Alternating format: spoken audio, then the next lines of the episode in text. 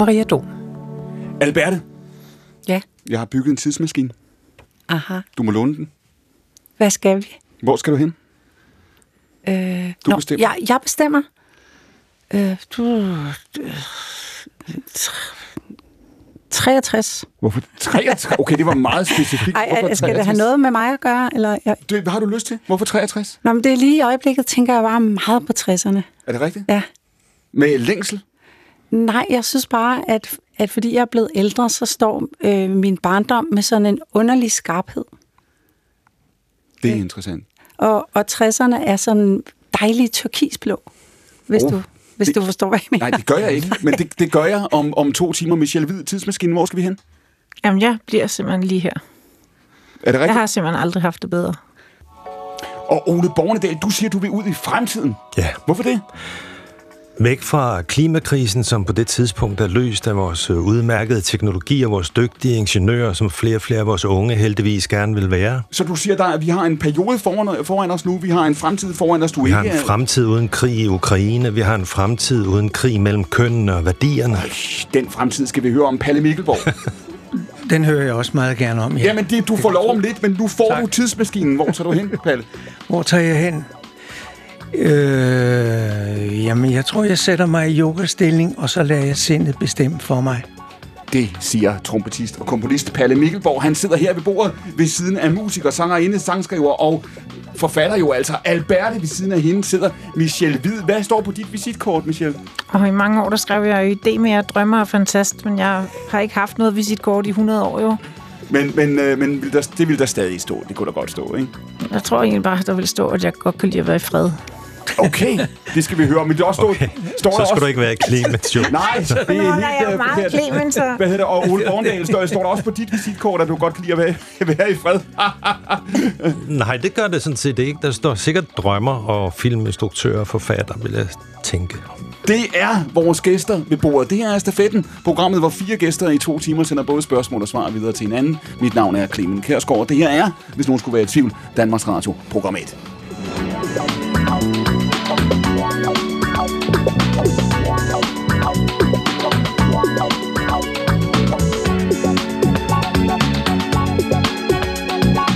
Palle, jeg spurgte dig, hvor vil du tage hen i tidsmaskinen, og så siger du, du ville sætte dig i yogastilling.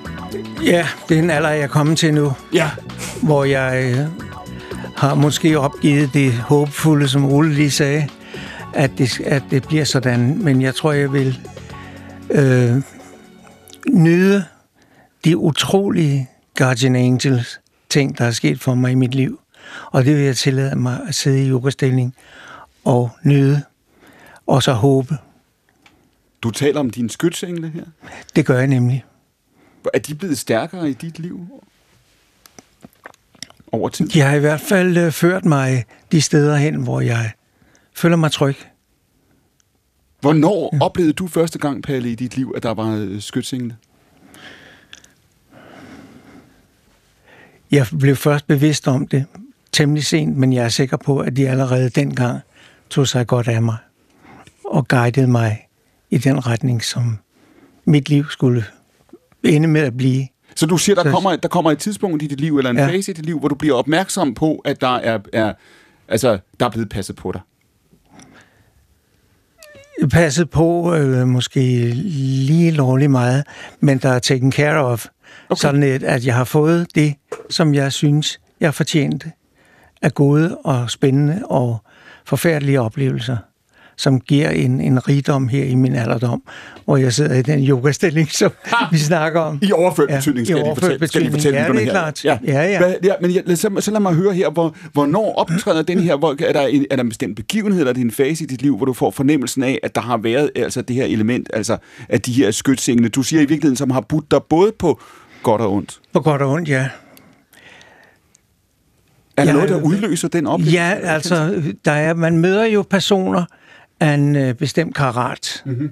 som gør, at der er noget at tænke over, mm-hmm. når man møder dem. Og mit møde med Miles Davis blev faktisk en fornemmelse af at møde konklusionen på en længere rejse, på godt og ondt. Vi skal høre om Som, det. som, som den, den mærkelige øh, og øh, dominerende og givende skikkelse han var. Så der var, et, der var i dit liv et før og et under og et efter det, det, det kan man sige. Ja. Han repræsenterede et skifte i mit liv. Lad os lige tage, prøve at tage os helt tilbage. Hvor, hvor mm. gammel er du første gang, at du spiller på en trompet? Jeg er cirka 10 år. Hvor, hvor tydeligt kan du huske det? Ja, jeg kan huske det, fordi det var i en øh, kirke i København, at øh, der var et brassband, hvor en øh, ung, entusiastisk leder af dette orkester sagde, denne her, den skal du have, denne her lille trompet. Og så skal du vide, at den, vil, den skal du øve dig på, fordi så kommer det til at gå dig godt. Det var i Nazareth-kirken på Østerbro. Wow. Øh, og øh, om det så gik så godt, det kan man øh, vurdere, men den, han bad mig om at Ej, det var da meget, det var da meget godt set af ham, ikke, Palmer? det tror jeg nok, medmindre han bare ville af med mig. Det kunne også være. Men øh, det blev startskuddet til, at jeg begyndte at spille trompet. Så han griber fat i dig og giver, mm. dig, giver dig en trompet, ja. Ja. som er hvilken Ja. slags, hvad er det for en trompet, du Ja, det, han havde jo tilgang til nogle instrumenter, mm-hmm. fordi når man mødtes derude i kirken, så fik man et instrument, og gudskelov fik jeg trompeten, som jeg følte mig godt tilpas med. Så havde det været, havde givet dig basunen sig? Det er, det er jo ikke godt. Ja, så tror jeg, mine arme var nok ikke lange nok på det tidspunkt, men øh, nej, jeg tror ikke, at den ville have tiltalt mig så meget. Så der var allerede en guardian angel, der sagde, trompeten, giv ham den. Og så begynder du at spille. Ja. Og hvor, hvor hurtigt går det op for dig at sige, det her, det, det, skal, det skal noget, det skal være en del af mit liv, det her? Altså helt sikker på, om det bliver en del af mit liv, vidste jeg jo nok ikke. Men jeg følte en attraktion, og så havde jeg gode, gode venner, lige sådan i skolen, som også var mus- musikaspiranter. Ja. Og så øh, arbejdede vi sammen. Altså, øh, Og på det her tidspunkt, øh, hvad, hvad, hvad, hvad, er I inspireret af? Hvad ser I på? Hvad orienterer I jer mod på det her tidspunkt? Hvad er musik for jer? jeg er ikke sikker på, at jeg øh, sådan kan definere, hvad musik jeg ville spille. Men jeg ville godt tæt på instrumentet mm-hmm. og dets natur. Mm-hmm. Altså, jeg havde en fornemmelse af, at det havde en vilje og et ønske, øh, som jeg ville prøve at honorere. Hvordan mærker du instrumentets vilje på det her? Bare jeg vidste det. Ja, bare jeg vidste det. Jeg har ingen anelse om det. Når Jeg, du, kunne, jeg følte det bare. Jeg følte det meget, meget stærkt. Men det er klart, at det var, en, det var jo parallelt med min interesse for, hvis vi går nogle år længere end de, den 10. Mm. Det 10-årige dreng der med trompeten. Øhm, den indiske musik mm. blev meget, meget, meget hurtigt, meget, meget central i mit musik ønske og liv. Hvor meget tænker du i de der første år, da du spiller, og dine kammerater spiller, hvor meget tænker I forskellige genrer, og hvad der er hvad, og hvad der er klassisk eller visetradition, eller folkmusik, eller brassband, som du taler, hvor meget der er jazz, og hvad der er. Hvor meget, hvor meget tænker I i de genrer og kategorier? Det var meget bestemt af, af tiden. Mm-hmm. Og der var jo øh, nogle big bands på det tidspunkt, som for eksempel øh, spillede noget bestemt musik, som vi så kunne høre hos Count Basie, Duke Ellington og nogle af de store amerikanske stjerner. Og du, du siger det der før med, at, det, at du, altså det, du, altså instrumentet taler til dig, trompeten taler til dig på mm-hmm. en anden måde. Så når du løfter den op og spiller, er det dig, der spiller, men der er, der, det er en form for samarbejde mellem dig og instrumentet næsten? Altså, det er jo, i, i det her tilfælde er det jo et mange, mange, mange årige ønske om at opnå en bestemt lyd mm-hmm. på hornet. Og det er det, jeg har arbejdet med, siden jeg var 10 år til nu, og jeg er en gammel mand. Ikke? Altså, at øh, der er noget, der skal realiseres på den måde, og det kan ikke realiseres af andre end mig. Det kan ikke realiseres på et konservatorium eller ved en lærer. Det er mig og det. Den erkendelse kom jeg til meget hurtigt. Så du skal noget med det her instrument, eller kan mm-hmm. noget. Du har adgang til noget, som ingen andre ville have. Der er, på den måde er der et personligt aftryk, eller der er et, ud, et udtryk i virkeligheden, mm. som kun kan være dit. Ja, der, der adskiller jeg mig sikkert ikke fra mange af de andre, der også er her, er i, i kunstnerisk udtryk og kunstnerisk ønske, og ønske om at forstå, hvad pokker det er, vi foretager os her. og det giver det, det noget mening måske. Men øh, også i mit tilfælde, ja. Det var et ønske om at få instrumentet til at blive en vokalise, til at blive en stemme. Og ikke så meget en trompet i trompetisk forstand. Wow, det lyder indviklet. Nej, det, ja, men det lyder, men det lyder også at for, og forklares, øh, forklares øh, forskellen her på de to ting, fordi det er, det er noget, du har snakket meget om, og det, du bruger det her billede af at sige, øh, og jo også om Miles Davis, som vi mm. vender tilbage til om mm. lidt, så, så her bliver instrumentet øh, en stemme i virkeligheden, ikke? Mere end et Ja. instrument, ikke? Ja, det var mit ønske. Og det har det været hele tiden. At øh, trompetens, nat, eller ønske, hvad skal vi sige, public-wise, Ja. det er jo, øh, som det vi også øh, hører med Brask og Bram, og vidunderlige øh, klassiske trompetister. Men det var ikke der, min, mit ønske var. Og det kan skyldes, at min guardian angel har visket mig i øret, du kan ikke det der. Så lad være at begynde at spille som dem, der kan det. Prøv noget andet. Så du er fra et meget tidligt tidspunkt klar over, at det udtryk, som en trompet har, eller den rolle, som en trompet har i et symfoniorkester, eller for Ja, den skyld i netop. det, det er ikke den Det, vej. det er ikke den vej, jeg skal. Nej. Føles det, Palle, føles det privilegeret at have det sådan? I bagspejlet, ja, meget. Men dengang var det jo naturligt at bare tænke sådan, for, for, for mit vedkommende. Altså lad mig inspirere af, af andre kulturer, selvfølgelig også, ikke mindst. Og det, og det, det, er ligesom, det blev et miskmask af, af indtryk, som gjorde, at trompeten altså for mig blev det udtryk, jeg skulle arbejde med. Hvor ofte, når du tager fat i trompeten, går det, som du forestiller dig? Hvor ofte bliver det, der kommer ud af den, det du hører for dig selv? Ikke ofte. Der er tidspunkter i livet, hvor man kan sige, her fik jeg løftet noget af det, jeg godt ville fortælle i denne kaotiske verden, vi lever i, og skabe, måske skabe lidt øh, tryghed omkring det. Men øh, det, det sker ikke så ofte. Jeg synes, at... Øh, men, øh, men stadig, altså, jeg kan sige, skytsenglen er jo stadigvæk omkring mig, mm. og har guidet mig. Og den tiltro, jeg har til det, øh, er stærkere, end når det går galt. Så når du prøver, når du tager fat i trompeten, og du har mm. et billede, eller måske en følelse i virkeligheden mere af, hvordan det her gerne måtte blive, eller hvad det gerne måtte udtrykke, og det, det ikke lykkes, det, den lyd, der kommer ud af trompeten, det, der kommer ud af højtalerne, det er ikke, hvad det skulle, det er ikke, hvad det skulle være blevet. Er det så fordi, at er det, er det trompeten, der modarbejder dig? Er det, er det dig, der ikke er, er afklarende? Har du et bud på, hvornår det... Hvornår, Jeg, jeg tror, det mest er mig, der ikke er afklaret, Okay. og ikke har øh, attention nok på, på, på den verden, og eller det, jeg er i gang med. Så derfor blev jeg jo meget tidligt meget selektiv i, hvad jeg synes, jeg kunne gøre, og hvad jeg kunne lave. Så du er god til at vælge fra? Øh, det synes jeg, eller vælge til også en gang imellem.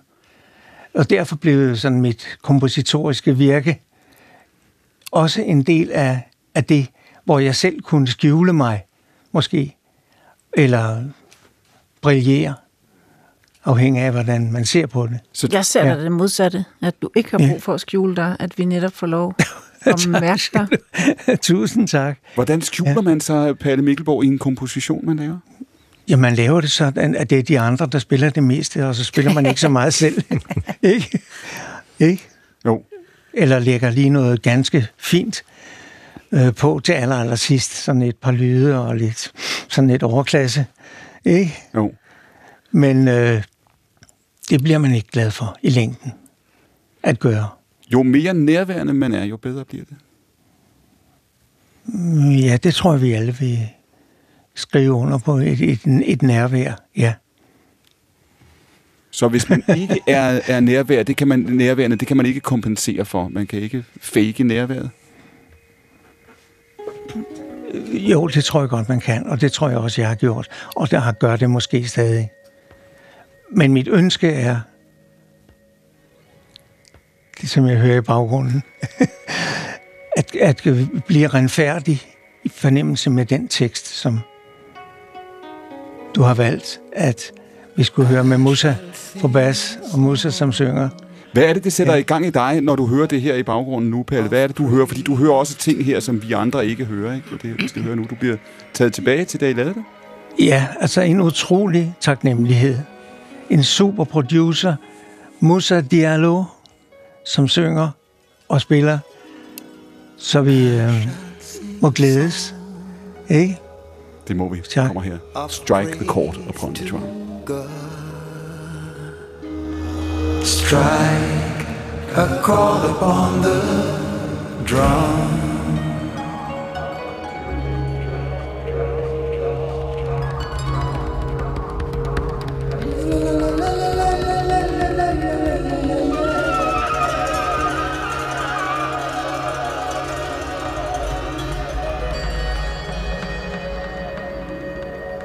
Shall sing a song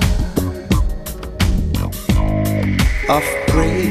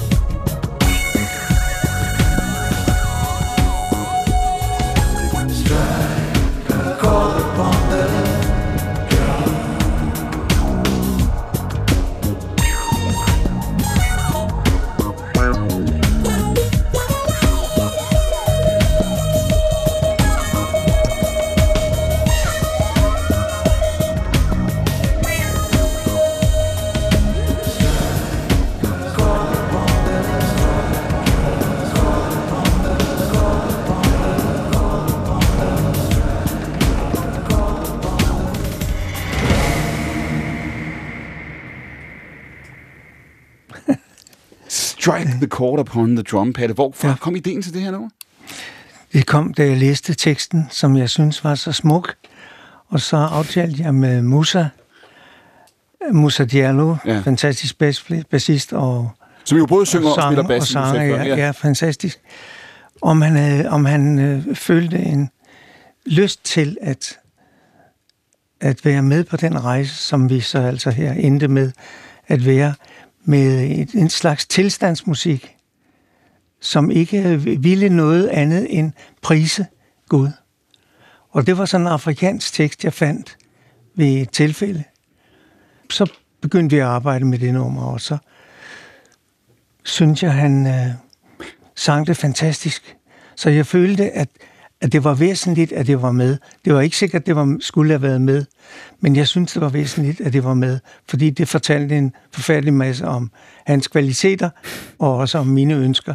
Ja, og du sagde før, da vi hørte, da vi hørte starten på sangen, mm. så, så, så bemærker du til os andre, du siger, se, hvor, hvor lidt du fylder. Du er inde og, og trutte lidt et sted i starten, ikke? Ja, jeg, jeg, jeg har jo også lavet et par, par små trut her og der, ja. ja. ja. Præcis, men tanken var en tilstand, hvor øh, man dukkede op en gang imellem, hvor det centrale var at strike the chord upon a drum. Altså, vi, vi gør det på en tromme her. Priser det. Priser livet ved at spille på den tromme. Vi talte før, Palle, Ja. Før snakkede du om det med, med trompeten som et menneskeligt ja. Instrument, og det, Ja. det nummer, vi lige har hørt her, mm. det bliver jo en duet, ikke? Altså, det bliver en duet mellem, mellem øh, teksten, for så vidt vokalen, som vi lytter Præcis. til, og så blander trompeten sig i, i, øh, i samtalen. i samtalen, ja, og så produceret. Altså, vi skal ikke glemme, at den produktion, vi hører her, mm. er lavet af Oli Poulsen. Mm. En mester. Ja, Ikke? Det kunne jeg ikke have lavet uden ham, Nej. og uden Musa, og uden Helen på Arbe. Altså, det, det er bare, jeg fik idéerne, og de lavede musikken. ja, der er meget, der er, højt, der er højt til himlen, og der er langt til horisonten i det lydbillede, For eksempel, ikke? vi, vi lænede Ja. os ind i her. Alberte, det her med, at hvad, hvad nu, nu, siger, nu, nu beskriver Palle det her før med, Palle, du siger det der med, altså, jeg ved ikke, om man kan sige, at trompeten vil ikke altid, hvad du vil, vel? Nej, Nej, nej. Det der med at høre en ting, du har, du har lavet musik jo, altså i, enormt lang en stor del af dit liv. Ikke? Kan, du huske, kan du huske et tidspunkt i dit liv, hvor der ikke var musik i det, altså? Øh, nej. øhm, I hvert fald er jeg jo vokset op øh, med søskende også, der spillede. Øh, så musikken har altid været der. Og ja, jeg kender godt det ikke at, at kunne øh, synge den tone, jeg har indeni. Mm. Øh, det, er sådan, det, det tog rigtig mange år at ramme den lidt.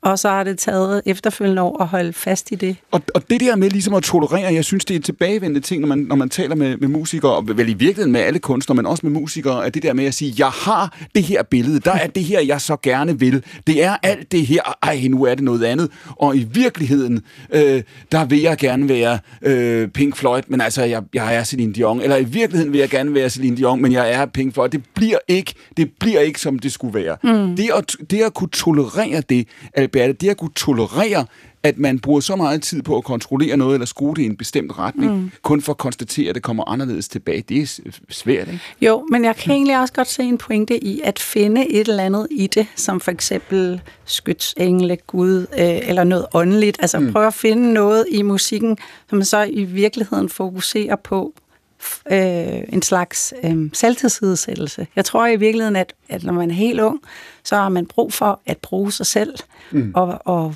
øh, finde ud af, hvad ens ego skal være. Men senere hen har man brug for at, at træde til side fra det, for at finde den der lyd. Øh, fordi måske handler det om at finde en lyd, man synes spejler noget i andre. Altså, Søger, søger man det, Alberte, søger man det også som musiker, øh, som sangskriver, det øjeblik, den selvforglemmelse, du lige har beskrevet, hvor det på en eller anden måde Ja, bliver mere en så- sum af delene? helt vildt meget. Øh, og det er jo noget, der lykkes lidt oftere, når man er ude at spille. Øh, simpelthen, jeg, jeg, jeg kan godt lide, at der er lidt salslys, fordi at jeg kan- vil gerne følge med i, i folks ansigter. Ikke? Så øh, mm. det kan være lidt svært i studiet, der er man virkelig nødt til at være Ja. lave store indre billeder, øh, for at få samme sådan øh, fine øh, sanselighed. Kan du genkende det, Palle? Der er altså forskellen på at stå i et studie, og nu vi sidder i et studie. Jo, her med jo, jo, for søren. Ja, ja. Men der har man jo hinanden, kan man sige, som musiker. Præcis. og det er rigtigt præcis. det, man bruger ja, rigtig meget. Præcis, ja. Men er det noget andet, Palle, at spille med, med at, i det hele taget at spille med andre? Altså, hvor, i det at stå og, og øve sig selv, eller spille selv, og så det at være med sammen med andre? Ja, ja for søren da. Det er usammenligneligt, ikke? Jo, det er det jo ikke. Altså, det, øvelse er vel en, en forberedelse på at være sammen med de andre. Ja. Så man ikke... Okay, så det, det, er, du siger, altså, det, er, det er i virkeligheden noget helt andet, ikke? Det kan ikke sammenlignes. Jo, altså det er jo et mærkeligt mindreværdskompleks og storhedsforestillinger i, i en øh, pærevælling, ikke? Jo. Altså, vi vil både øh, fortælle en historie til verden, og man vil også samtidig forsøge at afklare sig selv i forhold til verden.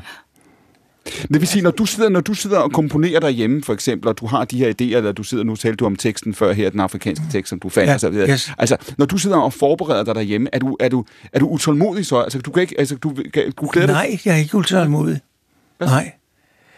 Og mindre og mindre med årene, synes jeg. Okay, Jeg blev måske mere øh, fokuseret alright. end, end øh, man skal sige, skuffet eller utålmodig. Men, du, men, men billedet af, at nu skal du i studiet med de andre, altså det er en forberedelse til festen på en eller anden måde. Festen ja. Kommer Er det det billede, ja. du har? Altså, der er så mange variationer i, i, i det at, at være til, til stede som sig. Mm. Så, så, altså, gasolin, som jeg arbejdede med, ja. var noget andet end, end, end uh, Miles, for eksempel. Hvis man, hvis man tager sådan to yderpunkter, ja. som alligevel ikke er yderpunkter, for det er jo det samme, det hele. Det er jo så et ønske om, om uh, glæde og harmoni. Altså, at hvad, sagde gasolin, hvad, sagde det, hvad sagde gasolin til dig? Hvordan, hvordan, hvad gjorde man dengang? Man sendte ikke en sms, jo. Hvad gjorde de? De ringede, sendte brev? Hvad gjorde de? Ja, jeg, jeg tror ikke engang, det var brev. Nej, jeg tror, det var en, øh, en henvendelse om at lave nogle arrangementer til det, til dem. Og så den første sådan tanke om, at øh, det bliver nok noget møg, og det vil de nok ikke have, og så bliver jeg smidt ud, og så kan jeg tage mine noder med mig hjem. Men, øh, men så blev det alligevel til noget. Ja. Øh, men, men for mig er det jo det samme, det er jo sat i en symfoni. Alt det, vi foretager os. Ja. Så, så derfor, hvis jeg kan stole på, altså nu i det her tilfælde, skulle jeg jo ikke spille trompet, men, men med skrivearrangementer, ikke til noget, det jeg havde gjort. Der var det jo en fantastisk glæde at få lov at arbejde i det regi også. Øh, Ole Borndal, hvad er det for dig? Fordi når man er filminstruktør, du er filminstruktør, manuskriptforfatter jo, der er, du skifter jo, ikke? Du skifter mellem at sidde alene rigtig mm. længe, og så er du sammen med andre i en meget intens social situation, og så skal du i virkeligheden i øjeblikket sidder du og, og, og redigerer jo Nattevagten 2. Hvor langt er I i den?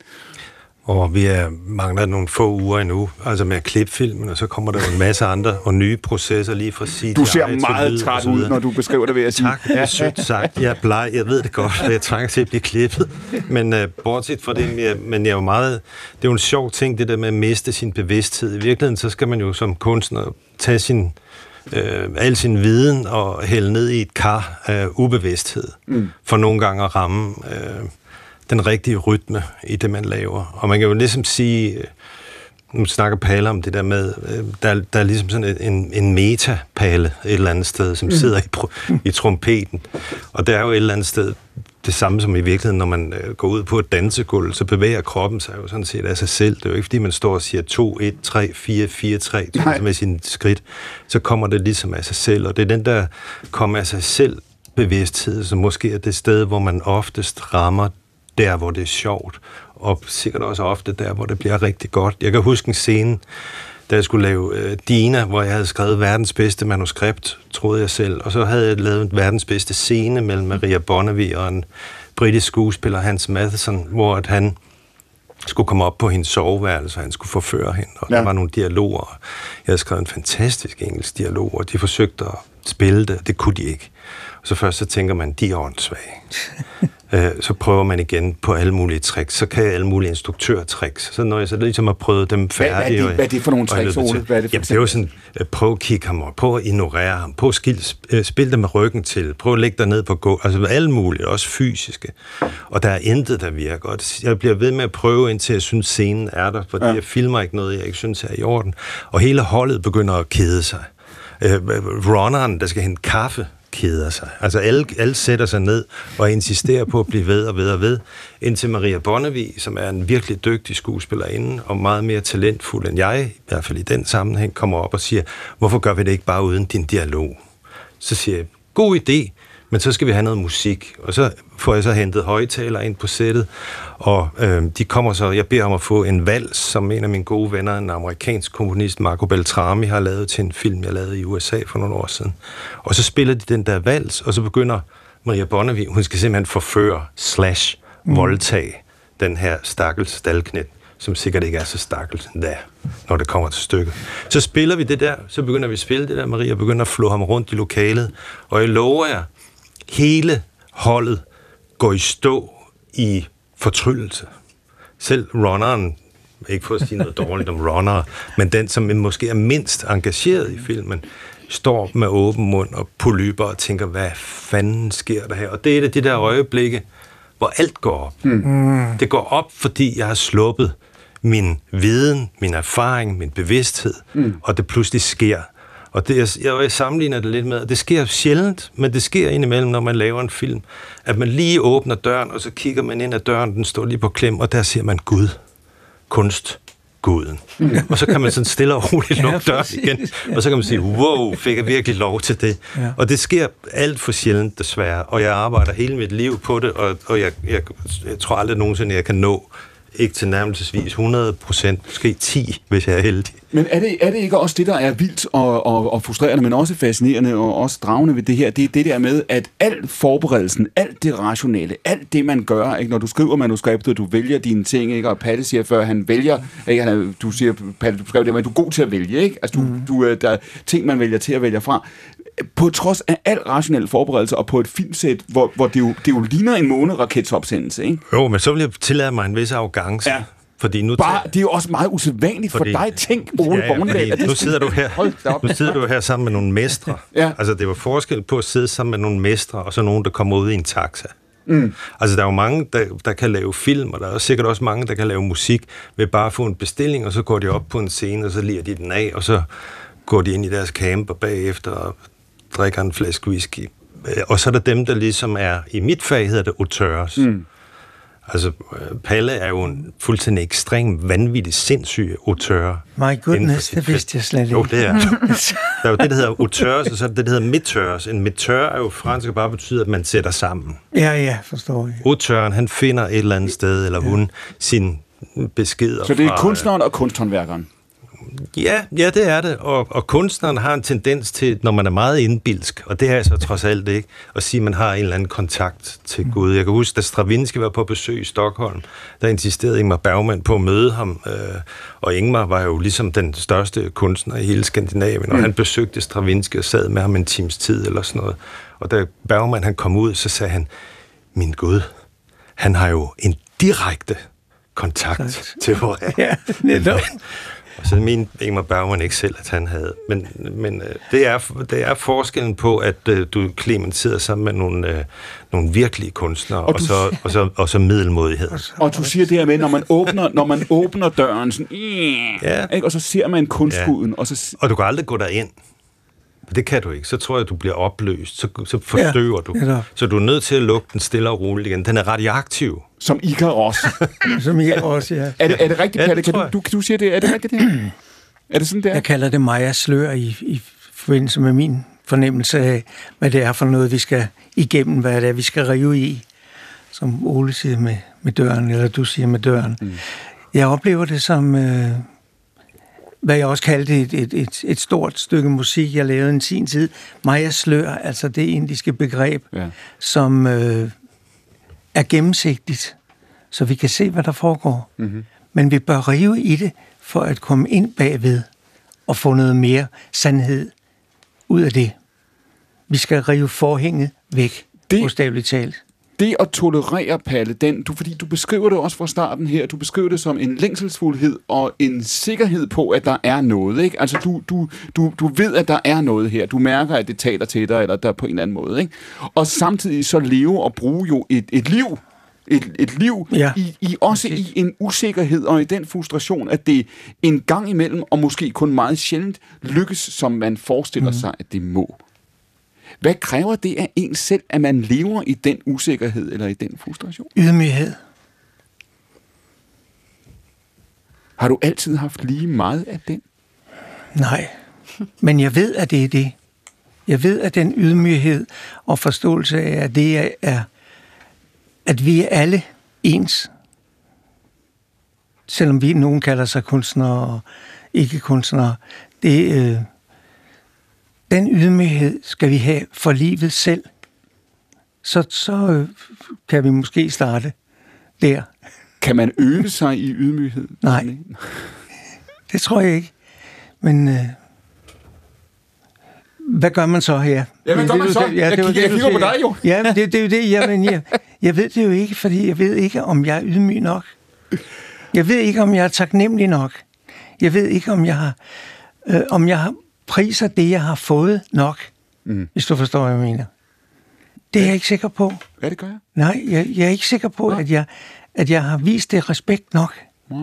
Det kræver nok en evne til at tro og at ville tro. Om det så er buddhisme, eller det er kristendom, eller i hvert fald begrebet om, at der er noget større end en selv. Nu brugte du udtrykket kunstgud før. Altså, du, mm. øh, øh, Ole, mener du det? Altså, er, er det her et for dig også, øh, har det en spirituel side? Ja, jeg tror altid, det har en spirituel side. Jeg tror, at det kommer ud af øvelse og disciplin, at man, hvis man lærer at slippe tøjlerne, mm. og det er egentlig også ydmyghed, hvis ja. man lærer at slippe tøjlerne, og, og kan mærke den fælles energi i et rum, og følger den, så, øh, så er det der, jeg synes, individet bliver opløst. Og så er det vel i virkeligheden det, at hvis alle individer de er opløst, hvad er der så tilbage? Så er der jo bare en stor åndelighed. Ikke? Ja. Alberte, nu du talte, øh, Palle Mikkelborg, i starten om det her med, at der har været Guardian Angels, som, du ikke altid har set, Palle, når de, når de stod der, men når du så ser tilbage på det i virkeligheden, så tænker du, der var... Yes. yes. Der var skyggen, skyggen af en skyldsengel. Ja, det, det er en god, Der er en god krimititel øh, lige der. Skyld, ja, det synes jeg også. Du, ja, det, er godt. det gjorde du flot. Ja, tak. Det kan ja, godt noget. Æ, Alberte, har, har, du, har du den samme opfattelse? Nu har du lige skrevet en, en, en roman om, hvor du er i dit liv, ikke? Af, af alle mulige årsager, skal vi vende tilbage til. Når du ser tilbage på din tilværelse, tænker du, der har været en skytsengel, der øh, gav mig en trompet på det rigtige tidspunkt, eller spærrede en, en vej, eller åbnede en dør? Hmm. Altså, jeg, jeg, jeg er lidt irriterende nu, for jeg vil lige sige, at jeg tager ikke øh, rigtig udgangspunkt øh, i mit eget liv, men sådan, for det er en roman, jeg har skrevet. Ja. Øh, men jeg bruger øh, mine erfaringer. Øh, så går vi videre til det, du spørger. øh, jeg, øh, det ved jeg så ikke. Jeg tror, øh, jeg, jeg tror tit, at jeg øh, er i tvivl om, hvordan man gør tingene rigtigt, og hvordan folk øh, er.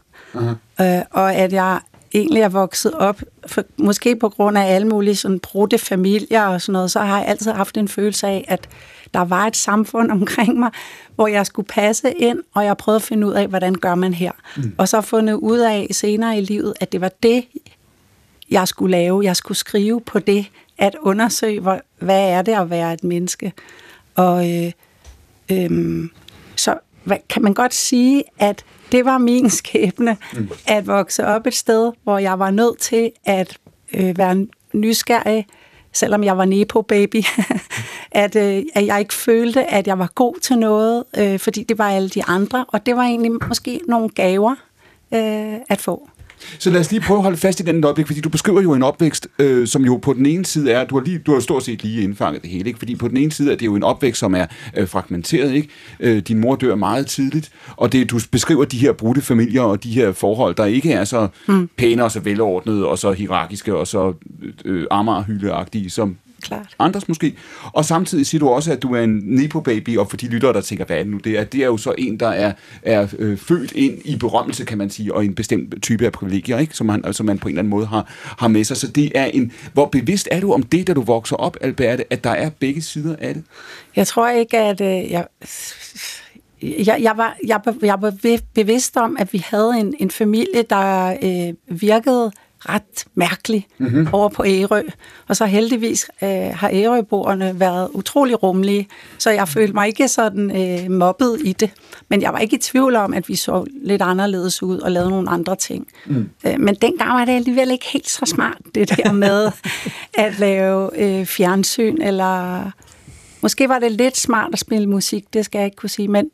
Øh, ja, jeg men tror mest, vi gik bare men, rundt med nogle, ku, nogle men, men en ting er også, hvad det har været objektivt udefra, noget andet er også, hvordan du som har oplevet Nå. det selv. Ikke? Fordi, du, fordi det, du siger, det er, at der er noget ved det her, som du, du oplever, at I ikke passer i den ja. orden, der ellers findes. Ikke? Jeg tror bare, jeg havde virkelig travlt med at finde ud af, hvad livet gik ud på at overleve. Øh, og oplevede ikke de ting, som jeg øh, beskriver som Nepo Baby. Altså, Nej. Øhm, og jeg oplevede egentlig bare, at vi boede på Ærø, og nogle gange havde det, vi det virkelig sjovt, og ret tit manglede vi utrolig mange penge. Min far havde en sådan ret fed ordning med Danmarks Radio, og den var fed for Danmarks Radio, fordi mm. øhm, han fik kun løn øh, de måneder, han filmede noget, og det gjorde han så i sommerferien. Så vi fik måske to-tre måneders løn om året, øh, og resten af året sad han og skrev på ting og fik ikke løn. Så vi havde faktisk virkelig ingen penge. og det gjorde os på en måde også til sådan lidt... Altså, vi var i hvert fald bare sammen med nogle høns og nogle katte og nogle hunde, uden at vi sådan øh, følte, at vi havde nogen... Øh, ja, status. Vi havde ikke nogen status på den måde, følte jeg. Men vi var mærkelige. den, den kontrast, Albert, med, at I, ude, I udefra er altså øh, glitterati, ikke? Altså I udefra er og, og set fra mange vinkler, og jo, jo altså total showbiz øh, berømtheder, og det kan dårligt blive større, samtidig med, at det her det er en Okay. virkelighed. Jo, men det var det jo. Undskyld, der var, Men jeg- der jeg var ved en ikke- kanal. Nej. Altså, øh, øh, Men jeg ved ikke, om det helt var sådan dengang. Nej. Jeg oplevede det i hvert fald ikke helt sådan der. Altså, I Jylland, der var det i allerhøjeste grad sådan, hvis man så nogen, der havde været i fjernsynet, så var det en gud.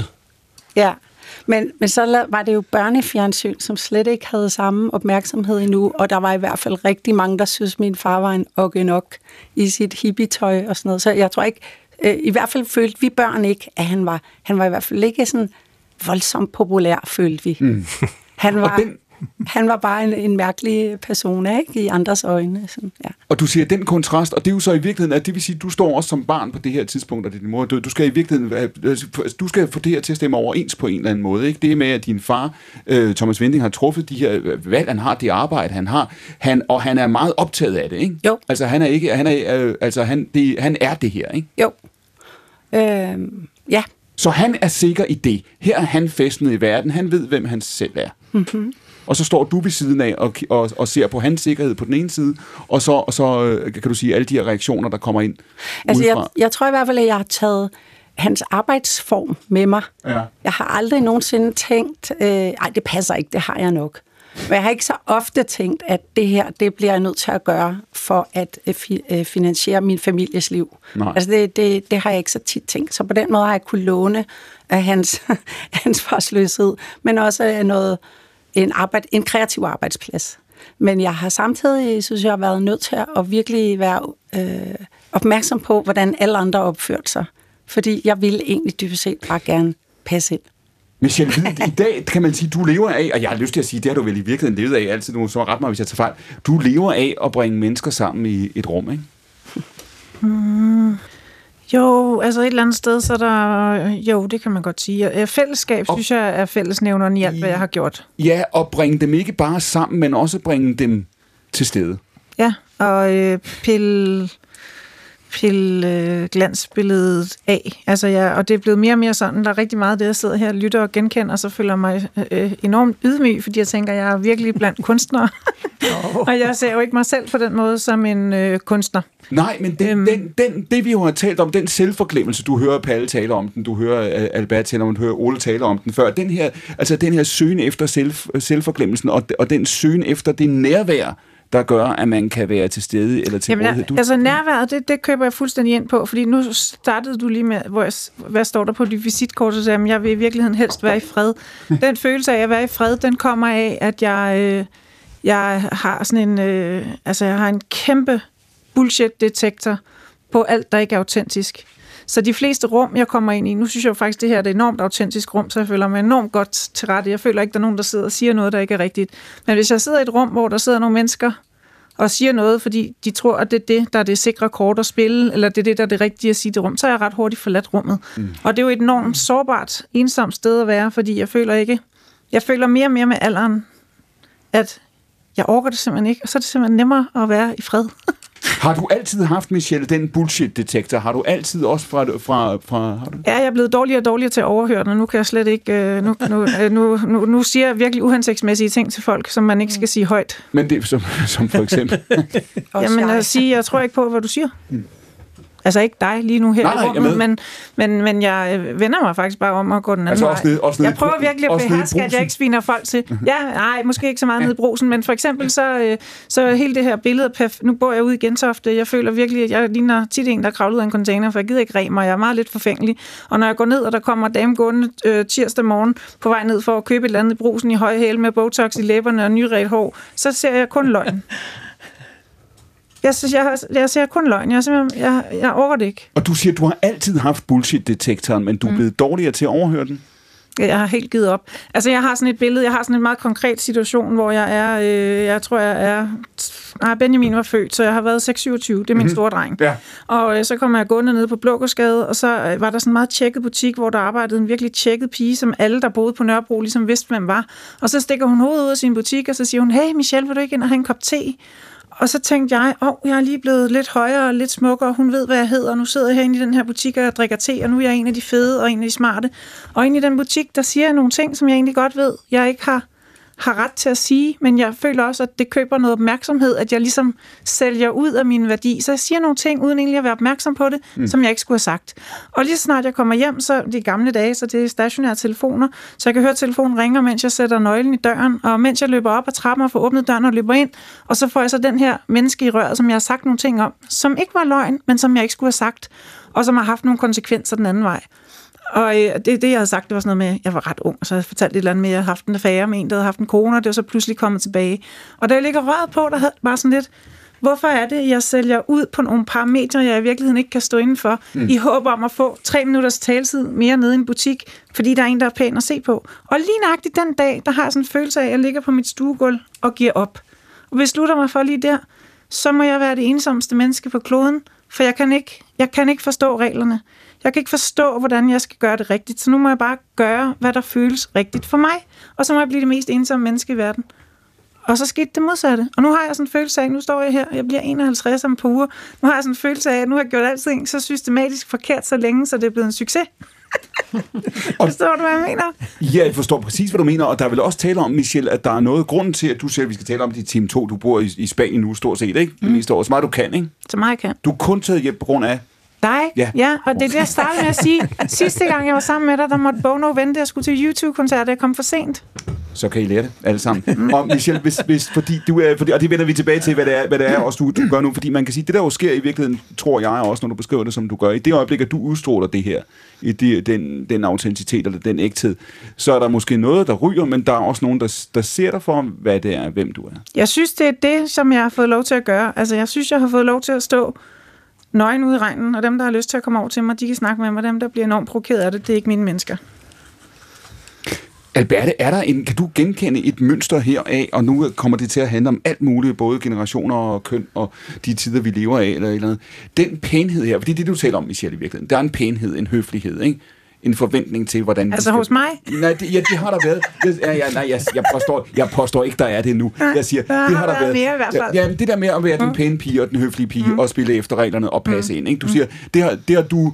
Altså, jeg bliver nødt til lige at sige, at jeg blev smidt ud af skolen første gang i 7. og så blev jeg Ja. smidt ud næste gang i gymnasiet. Så Ja, okay, jeg har det er ikke principielt helt- ikke øh, kørt på at være den pæne pige. Nej, nej, så det er ikke, det er ikke men du, øh, du, Jeg har Men- kørt på at, være, at stå ved mig selv, og øh, på trods af ret store konsekvenser. du har levet i modsætning til det, men du har ikke været i tvivl om, at det her var en forventning, der var. Det har været, i hvert fald været vigtigt for mig at holde fast i mig selv. Alberte, er- kan du genkende det? Er det rigtigt at sige, at der også, når hvis vi går nogle årtier tilbage, da du voksede op i den periode, du beskrev før, var der de forventninger? Altså var der en forventning til en pænhed og en, en, en høflighed, øh, som var snærende og, og, og, og begrænsende på en måde, der er fremmed for os nu? Jeg, jeg tror, jeg var ret øh, alt muligt. Jeg husker, at øh, det udtryk, en drengepige, det var det, jeg var. Altså, øh, jeg tror også, jeg prøvede at være ret tof. Og i starten prøvede jeg også at lave øh, musik, hvor jeg var sådan lidt mere. Man kan også høre de allerførste øh, plader, der er min stemme sådan meget skarp. Ja. Ja. harmonizer på, og jeg har noget stridt hår og sådan noget. Så sker der, altså, undskyld, at jeg dykker ned i min egen, øh, min egen historie. Det er derfor, du er her, kan man sige. Øh, men øh, men øh, så la- sker der det, at jeg også samtidig laver noget børnetv, og det gør måske, det har, det, det, det, jeg har helt sikkert holdt tilbage med nogle ting, fordi mm. jeg synes, at jeg måtte respektere det, at jeg også var den der figur Luna. Altså, jeg, jeg brød mig simpelthen ikke om, at, øh, ja, at Men tilsøle den over i. Men, men på den anden side synes jeg også, at der har været nogle superkræfter i at få lov at være elskværdig i en tid, hvor det måske var lidt mere sexet at være noget andet. Altså, jeg kan mærke, at der har også været noget øh, i den i de ting, jeg sagde, og det, jeg gjorde, som var, som var mig, og mm. hvor jeg også kunne, godt kunne have sp- spillet en mere tof rockrolle. Hvor, hvor let Men var det? det vil bare ikke have været sandt. Altså. Hvor let var det for dig at se på det tidspunkt, hvor meget, Albert, der i starten af din karriere, nu har du talt om, om, øh, om Bamse naturligvis, hvor du er Luna, og din, din pladekarriere, som starter også der i midt-80'erne osv. Hvor meget er det tydeligt for dig, hvad der forventes af dig? Er det tydeligt for dig, hvad man vil have, hvad musikbranchen vil have, hvad publikum vil have? Har du et meget klart billede af, hvad der vil passe ind? Nej, ikke rigtigt. Altså, det, øh, igen er det den der undersøgelse, altså, hvor jeg var endnu mere forvirret dengang. Altså, hvad, hvad vil I have? og hvad kan jeg? Øh, jeg tror, at mit moderskab gav mig rigtig meget, fordi så blev den ligesom lukket der. Jeg, jeg kunne simpelthen ikke forestille mig andet end at gå ud på scenen, have noget tøj på, hvor, jeg, når jeg, hvor der skulle være plads til armeindlæg. Fordi jeg havde en baby, jeg skulle amme efter sættet, øh, og en lille pige med. Så det mm. blev sådan meget... Øh, en blid ting, men jeg kunne da godt se, at jeg beundrede meget de sangerinder, der var omkring mig, som havde rockhår, og som var lidt mere øh, toffe på scenen en gang, øh, hvor jeg skulle på øh, før Sande til sådan noget ude på Femøren, og jeg rystede over hele kroppen af sceneangst. Øh, jeg tror bare, jeg sad deroppe i øh, backstage og tog øh, eyeliner på og græd, græd og tog ny eyeliner på. Og så kommer jeg ned, og så ser jeg, Sanne, jeg er sådan lidt bange, og så hun, Berthe, du går ud og viser dem dine nosser. øh, og dem havde jeg bare ikke. Altså, jeg havde ikke nosser.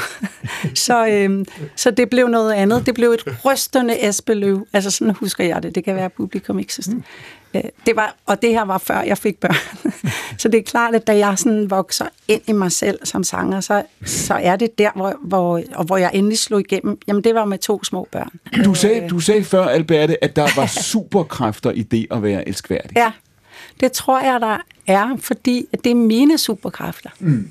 Uh, og at jeg, jeg skal også huske, når jeg kommer her, når jeg skal herud i dag, så tænker jeg, okay, jeg skal være klog, Alberte. Nu skal du ud. Du skal i radioen. Du skal sige noget klogt. På Lad være at tale. Ja. B1. Kom ikke her. Lad være at tale om dig selv. uh, og så... Uh, jeg, jeg, Men det er jo det, der er det kloge. Altså, i hvert fald altså, er det, det... synes jeg virkelig, jeg sidder virkelig og tænker, altså, du, hvor, hvor, må man spørge til en kvindes alder, du har været 10 år ældre end mig? Jeg er 60. Eller 60, ja. 1. i august. Ja, du er cirka 10 år ældre end mig. Det er jo lyden af min ungdom, det der. Og jeg har lige nøjagtigt været til koncerten ude på Femøren, hvor jeg har stået og tålt, tålt Sande og ventet på Alberte. Og jeg har opfostret mine børn med at synge Alberte. Og så sent som i sidste uge, hvor jeg holdt et retreat for nogle kvinder nede i Spanien, som bliver meget, meget, det jeg synes, jeg kan inde i, i det, de retreat-rum, kan vi kalde det, det er jo at, øh, at, at gøre det meget højt til loftet. Der er ikke noget skyld, og der er ikke noget skam. Nej. Og jeg får de kvinder til at, at snakke om ting, de ikke har turde at sige højt i mange år. Og jeg siger ligesom til dem, vi har fire dage. Jo før I fortæller mig, hvorfor jeg er her, jo længere kan vi nå. I kan lige så godt sige det med det samme. Og jeg skrev til dig, hvor mange dage siden er det. Og vi kender altså ikke hinanden særlig godt, Alberte, men det er ikke mange dage siden, jeg skrev til dig. For den første dame, hun siger til mig, eller hun siger i det her forum, hun, hun trækker vejret ned, og meget succesfuld forretningskvinde, som mange mennesker vil se op til. Hun kigger på mig, og så siger hun, jeg er ensom, og så begynder de alle sammen at græde.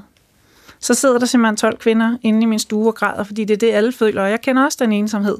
Så satte jeg en Alberte-sang på, hvor hun synger. Og så ender de her damer simpelthen med at sidde og mærke, at man behøver ikke at være ensom, fordi hvis man tør tage alt det lort af, så er der et fællesskab. Og da jeg har haft 12 kvinder tudende igennem hele den sang, der skrev jeg til Alberte. Mm. Jeg sidder hernede i Spanien med nogle kvinder, der har tur at mærke sig selv for første gang i lang tid, og har lige hørt din sang. Så det der, det er jo lyden af min ungdom, og det er stadigvæk det, som mine børn gerne vil have, at jeg nynner, og det er stadigvæk den tryggeste... Ej, men prøv at høre, Benjamin er vokset op på den, hvor at... Øh, se, hvordan, et eller andet. Det er så fedt at have, når man er hest, og nogen der andre, der kan synge en sang, Michelle. Nu skal du passe på for så. Ja, men jeg tør godt, så må I bare grine af mig derude. Men, der, men, Nej, jeg, men det er simpelthen det er lyden af mine børns barndom. Det er lyden af mine børns barndom. Vi er lige 10 år yngre end dig, og det gør, at, øh, at når du sidder og taler om din far, så tænker jeg, at han er jo Gud for mig. Altså Thomas Vindings stemme er jo øh, direkte en injektion af tryghed i mine år, i mine børns år. Og du siger, du stod, du stod på femøren og ventede på Alberte, ikke? Ja, jeg, var, altså, altså, jeg synes, at Sanne er sjov. Jeg dansede tit til Sanne, men det er, når Alberte giver noget af sig selv, du sidder og siger, så skal jeg tage herud og være klog. Jeg skal ikke give noget af mig selv. Og det er, når hun giver noget af sig selv, at jeg resonerer og kan mærke det. Jeg skal være klog. Alberte, har du svært ved at være i den, når, når, når, når Michelle fortæller? Ja, ja. Ja. ja. Nå, ja, ja, ja, fordi... Men jeg har det lidt hundeagtigt. At jeg ved godt, Michelle lige har lagt et kødben, og nu er jeg skubbet herhen. Og så når I alle sammen er gået, at nu graver det ned. Så når, I, så når jeg kommer hjem, så graver jeg kødbenet op, og så siger jeg til min mand, Michelle sagde jo om mig, at... Øh, Nå! Du kan ikke grave det ned, der er mange flere. Ja, men altså, den, der tager øh, kødbenet med fra DR-byen, det er sanger, sangskriver og romanforfatter Alberte Vinding. Hun sidder ved bordet ved siden af Michelle Hvid, der bringer folk sammen og får dem til at være til stede. Det er ikke rigtigt, Michelle? Jeg prøver i hvert fald. Og i den anden ende af bordet sidder Ole Borgendal og glæder sig over, at han slipper for at sidde og redigere lige de her timer i nattevagten. Hvor mange måneders arbejde er der tilbage, Ole? Det glæder mig ikke over. Jeg er dybt frustreret over at sidde og spille min tid her. Den Hvor mange kunne bruges måneder- meget bedre Hvor ud på mange, måneder har du, hvor mange måneder det, det er, du skal være glad for, at vi har hentet dig op af Okay, klipperummets okay. dybe. Så siger Som det. en minearbejder i Chile har jeg hentet dig op af klipperummet. Er ikke Ah, rigtigt? tak skal du have. Ja, der er ilt i rummet. Må jeg stadigvæk. mærke taknemmeligheden strømme mig i møde en Jamen, det er øjeblik? en stor glæde at sidde over for dig. Og selvfølgelig Palle Mikkelborg. Er det rigtigt, Palle? Og her det er bare et retorisk spørgsmål. Du skal mm-hmm. bare sige ja. Er det rigtigt, at elskværdigheden har superkræfter?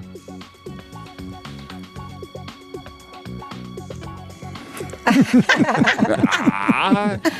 Hvis du får lov at svare, hvad du vil, hvad, hvad er svaret så? Jeg vil svare, at jeg faktisk i min kælder har et maleri af Thomas Nå. Vinding. Ej, hvor dejligt. Ja, det er ikke fint. Jo, det er. Og Kasper har været del af mit liv. Ja. En væ- væsentlig del af mit liv. Hvad forestiller maleriet, så, Palle? og bare, Hvad forestiller maleriet? det forestiller, det forestiller øh, jeg havde sådan en, en øh, meget rød trøje, Ja. jeg spillede i. Sådan det halvlang. Sådan, you, you know what I mean. Ikke? den var sådan... Og den øh, fangede Thomas, og så malede han på et, et bord, øh, altså et, et sådan et, et bord uden, uden, øh, uden ben. Så det er det... Så lavede han sådan en, en, en rød version af det, og så blot udenom. Så, okay, så, det, Så er, det, det- det, er det et billede af dig, eller er det et billede af Nej, din- det er med, med, med, jeg ved, at inspirationen var den røde trøje. Ah. Men øh, ingen andre ved det andet dig nu. Det og så det. de, der lytter. Ikke? Det siger Palle Mikkelborg. Mit navn jeg er... Det er, Yes. hør engang. Tak. Dette er, mine damer og herrer, hvis nogen skulle være i tvivl, stafetten på program 1. Mit navn er Clemen Kærsgaard, og vi tager tilbage efter radioavisen, men den kommer her, for klokken er 15.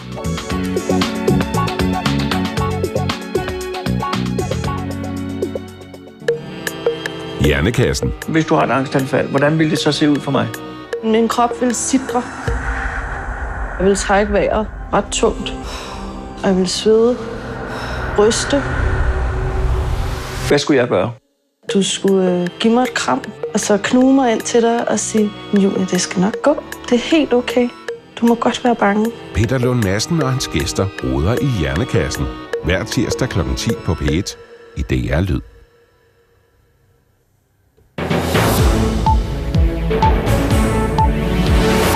I Rusland er der nu øh, tilsyneladende både våben og ammunition på vej til Evgeni Prigozhin, leder, lederen af den private her Wagner-gruppen. Det oplyser Prigozhin selv på beskedtjenesten Telegram. Prigozhin truede ellers i fredags med at trække Wagner-gruppen ud af kampene i den ukrainske by Bakhmut, netop fordi Kreml ikke leverede nok våben og ammunition. Men nu siger han, at Wagner-gruppen er blevet lovet tilstrækkeligt med våben til, at man kan fortsætte kampene i månedsvis. Seniorforsker på Dansk Institut for Internationale Studier, Flemming Splidsbol, siger, at Kreml åbenbart ikke havde nogen anden udvej end at give Prigozhin våben. Vi må formode, at de har øh, besluttet at øh, levere våben og ammunition til ham, øh, fordi de ikke har noget alternativ. De vil gerne have, at Wagner-gruppen bliver i Bakhmut og kæmper videre. Bakhmut er vigtig for den russiske fortælling om krigen, og, og det er åbenbart på den baggrund nu, at man har besluttet at give ham, hvad han har krævet. Syrien er blevet optaget i den arabiske liga efter at have været suspenderet i 12 år på grund af landets blodige borgerkrig. Den arabiske liga er en samarbejdsorganisation med over 20 arabiske lande, og det er især Ægypten og Saudi-Arabien, der har presset på for at få normaliseret forbindelsen til Syrien. Det er endnu uvist, om præsident Assad bliver inviteret til ligaens topmøde i Saudi-Arabien om 12 dage. I Storbritannien fortsætter fejringen af den nykronede kong Charles i dag, blandt andet med gadefester. DR's udsendte kongehusreporter Nadja Kronborg var tidligere i dag forbi en af dem i London. De pynter op med flag, der er bord hele vejen ned i midten af vejen, som er spadet af, og så kommer alle hver især med noget mad, og så deler man. Og det er sådan en ting, man nogle gange bruger i Storbritannien i forhold til, når der er de her begivenheder, så kæder man det lidt sammen, fordi det er en anledning til at komme ud og møde hinanden, tale med sine naboer og også fejre kongen. Men når hverdagen melder sig igen, så venter der kong Charles en stor opgave med at vinde britternes respekt for kongehuset, fortæller hun. For eksempel med hans yngste søn, prins Harry, der er trådt ud af, af den, som arbejdende medlem af den kongelige britiske familie. Så han skal sørge for, at det er nogle andre historier, der fylder, så øh, der kan komme en positiv stemning over for kongehuset. Også i aften skal kong Charles fejres blandt andet med en stor kroningskoncert ved Windsor Castle, og her vil blandt andre Katy Perry, Take That og Lionel Richie optræde. Resten af dagen står den på en del sol, svag til frisk vind fra sydøst og øst mellem 12 og 16 grader ved kyster med pålandsvind lidt køligere. I nat tørt og mest klart vejr, svag til frisk vind omkring sydøst og temperaturer fra 1 grad til 7 grader. Det var ordene fra Radioavisen med Maria Don. God eftermiddag. Ole Borgendal, glæder du dig til fremtiden? Jeg øh, har slet ikke noget negativt syn på fremtiden. Jeg synes, der er problemer i verden, og jeg tror, de alle sammen løser sig, og jeg synes, at øh, folk, der belaster sig selv med et apokalyptisk øh, livssyn, de ødelægger sig selv. Jeg spurgte dig jo før, jeg sagde, at hvis du fik en tidsmaskine, så siger du, du ville tage ud i fremtiden. Det var det, du sagde for en time siden. Du har, du har tiltro til, at det nok skal gå. Ja, netop. Det er også det, jeg siger. Det siger filminstruktøren Ole Bornedal. Han sidder i studiet her ved siden af trompetist og komponist Palle Mikkelborg, ved siden af Michelle Hvid, som jo er alt muligt. Hvad var det, du sagde? Fantast og Idé med at drømme fantast stod der. stadigvæk, og selvfølgelig sangerinde, sangskriver, romanforfatter Alberte. Det er gæsterne her ved bordet. Mit navn er Clemen Kærsgaard, og det her er, hvis nogen skulle være i tvivl, stafetten på P1.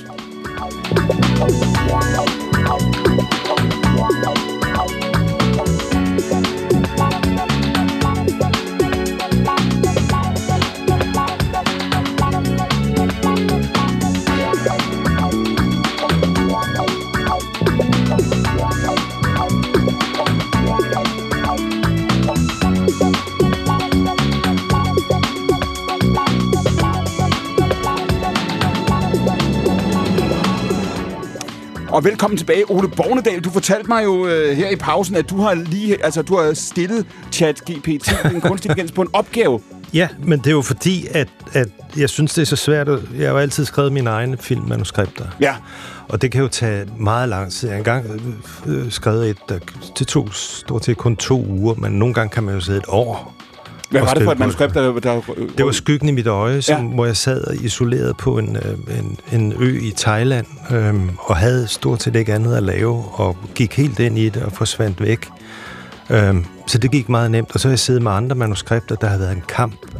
Og så er jeg så irriteret på ganske, ganske få manuskriptforfattere. De skriver bare alle film lynhurtigt. Coen-brødrene kan man slet ikke holde ud at høre på.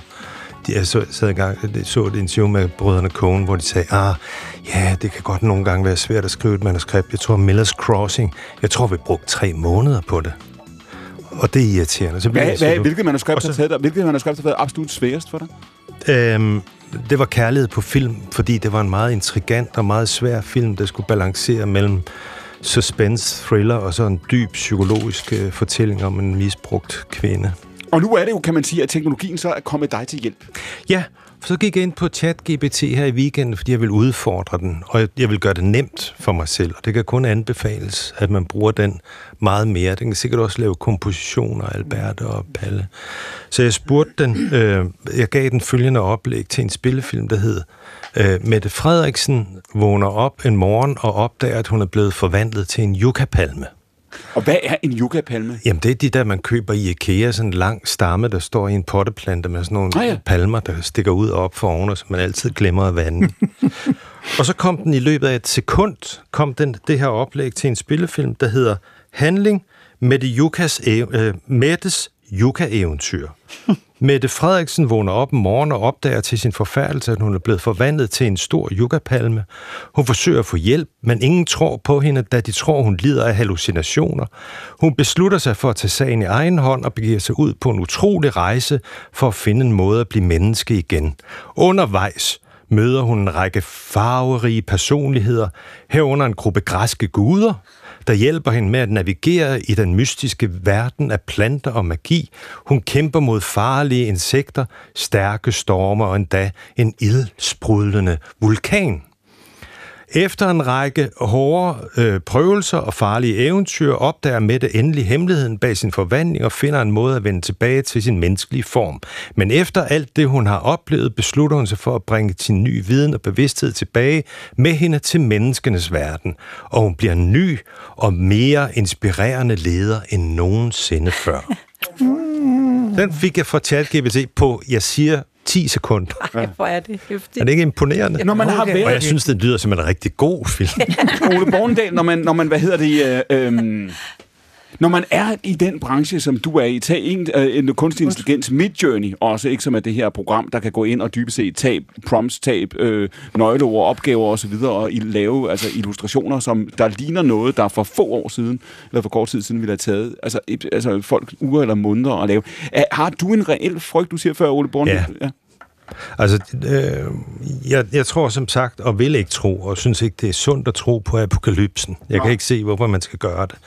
Øh, ligesom man kan lige så godt tro på et eller andet større end en selv. Det kan jo ikke skade. Og det kan heller ikke skade ikke at tro på apokalypsen. Det er ikke ens med, at man ikke skal arbejde imod alle de u- forfærdelige ting, der sker i verden, der peger en forkert retning.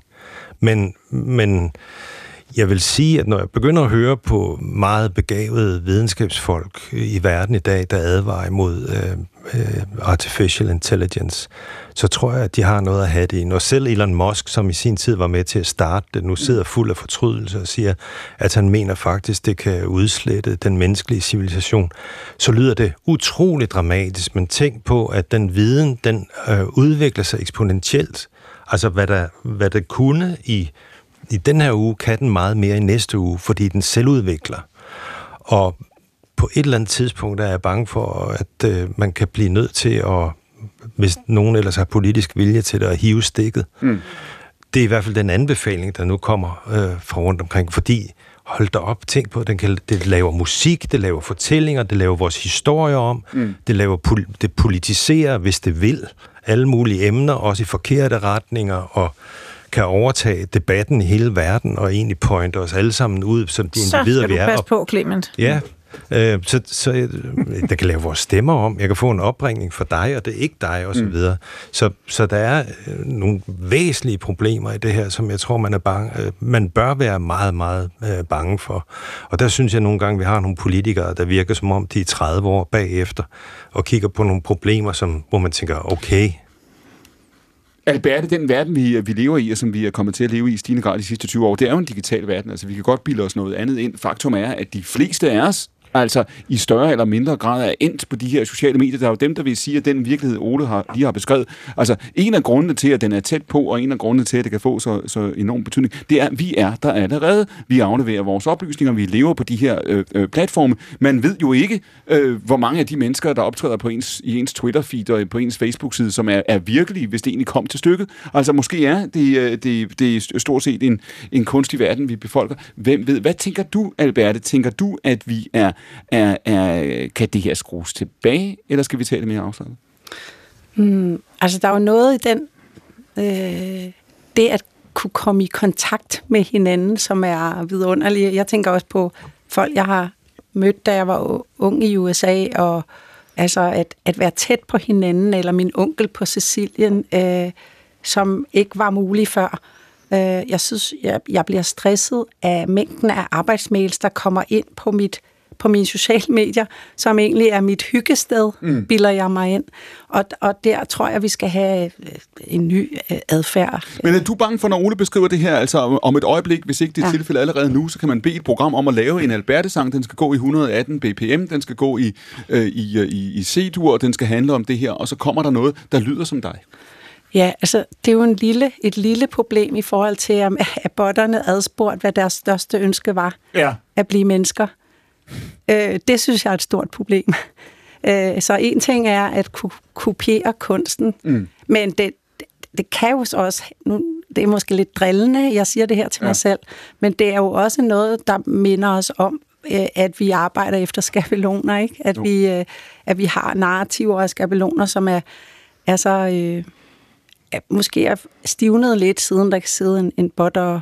Så du siger i virkeligheden, at det som det her også, når Ole læser før, altså, altså robottens øh, øh, bud på det her, ikke, hvor den ligesom siger, her er den film, så siger du, grunden til, at den kan det, det er i virkeligheden, at vi allerede arbejder, siger du i skabeloner. Vi er blevet så forudsigelige, Altså, at robotten kan... det, det var måske mest Clemens udlæggelse, men ja, lidt. Altså, mm. men jeg, jeg ved ikke, om jeg, jeg er så kategorisk i min, mine tanker omkring det, øhm, men jeg har lige hørt den nye Feist-plade, for eksempel, og Feist er sådan en, en sangerinde, en kanadisk sangerinde, som jeg øh, virkelig har været vild med, og nu har hun lavet en lidt mærkelig plade, øh, fordi hun ikke overgår at være popstjerne, og det synes jeg, der er noget virkelig dejligt i. Og Mm. sammen med Bjørks sidste plade, altså der er jo også kunstnere, som prikker til mig på den måde, og sådan, hvorfor, hvorfor være, hvorfor følge den skab, skabelon som kunstner, eller, eller godt, at der findes dem, som ikke gør det, sådan vil jeg sige. Men det er jo så lige ja. ind til det punkt, Albert, Ja, ja. desværre,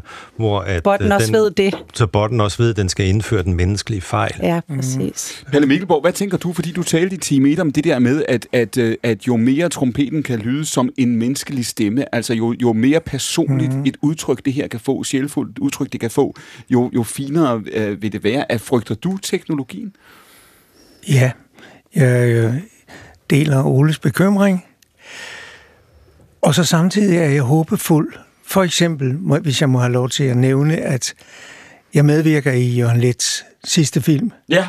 som hedder Det er Music for Black Pigeons. en fantastisk film. Nå, tak.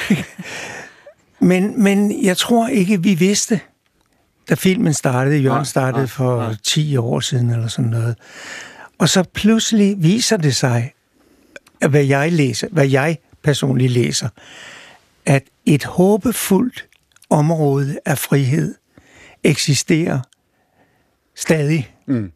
men skal bevares med om, omsorg og omhu. Mm. For ellers forsvinder det også mm. ind i den, øh, jeg oplever, forfærdelige verden, som Ole taler om. Jeg mener også, den forfærdelige verden.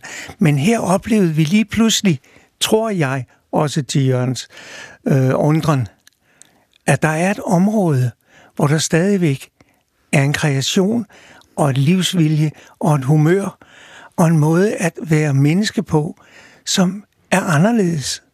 Og det område er, for dem, der ikke har set filmen,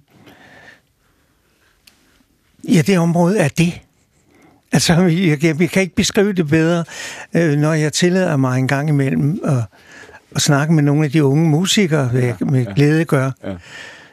Så, så tillader jeg mig at sige til dem, I skal være klar over, at der er næsten ingen områder, hvor der er frihed. Der er det, det vi er alle sammen under kontrol, men her er et muligt frihedsområde. Så når man går ind og spiller musik, For eksempel. Og sikkert også i andre øh, kunstneriske afdelinger. Men, men kan, der, kan der være, Palle, når du starter med at beskrive i time 1, da du får trompeten, og du opdager, hvordan øh, du tænker, at, at, at du ser for dig, at du vil kunne noget med den her trompet, som ingen andre vil kunne. Altså ham, der sidder på den ene side, og hende, der sidder på den anden, vil kunne noget andet. Altså det, det der er så personligt, eller så mm. autentisk, eller så ukopierbart, Ja. kan, det- kan det overleve, tror du, i den virkeligheden, vi er? er og er det, i virke, er det i virkeligheden det, der vil overleve bedst, han har sagt, af det, vi har at byde på som mennesker? Wow. Det er jeg ikke sikker på, at jeg er kvalificeret til at, Men, at svare på. men, Palle, men, er, det, men, er det ikke også energien i den film, altså energien mellem de mennesker, der spiller sammen, som også er så Jo. rørende? Altså folk, det er jo sådan meget Fordi lyttende det er, musikere, jo, ikke? jo, det er rigtigt, og nu har du set den op og Ej, den er bemærket, fantastisk. bemærket, at det, som vi andre oplevede, også som var med, Mm. at pludselig gik det et andet sted hen. Det blev ikke bare en portrætfilm af Jacob Bro. Nej, det blev noget helt andet. Det blev en repræsentant for det område, der hedder, at der er et frihedsområde stadigvæk.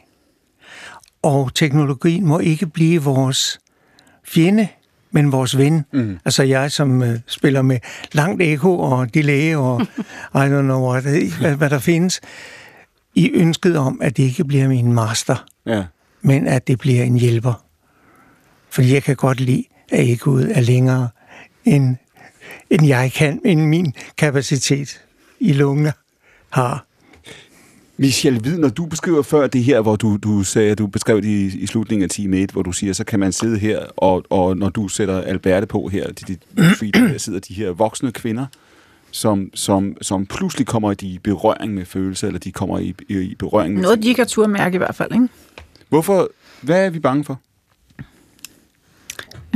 Ikke at have et bål at sidde ved. Sidde ude i kulden, mens de andre sidder ved bålet, så fryser vi ihjel. Og det er vi alle sammen ens. Ja, det tror jeg. Jeg synes jo, det de sociale medier gør, det er, at jeg viser et billede den dag, min avocado-mad er mm. allerpænest. Må jeg ikke lige sætte ud? Jo, jo. Og så viser jeg et billede af, så viser jeg et billede af et eller andet, der er perfekt. Og det, som I sådan set sidder og ser, det er, Michelle har ikke brug for mig, fordi hendes liv, det er så glansbilledet perfekt, mm. så der er ikke nogen grund til at række ud efter hende. Og så tror de andre, de kan gøre det samme. Og nu er vi helt op på en klinge, mm. hvor der er ingen mennesker i hele verden, der tør række ud efter hinanden, for alle har til synligheden de perfekte liv. Og så sidder vi om en dag der bagved og kan ikke mærke varmen for bålet.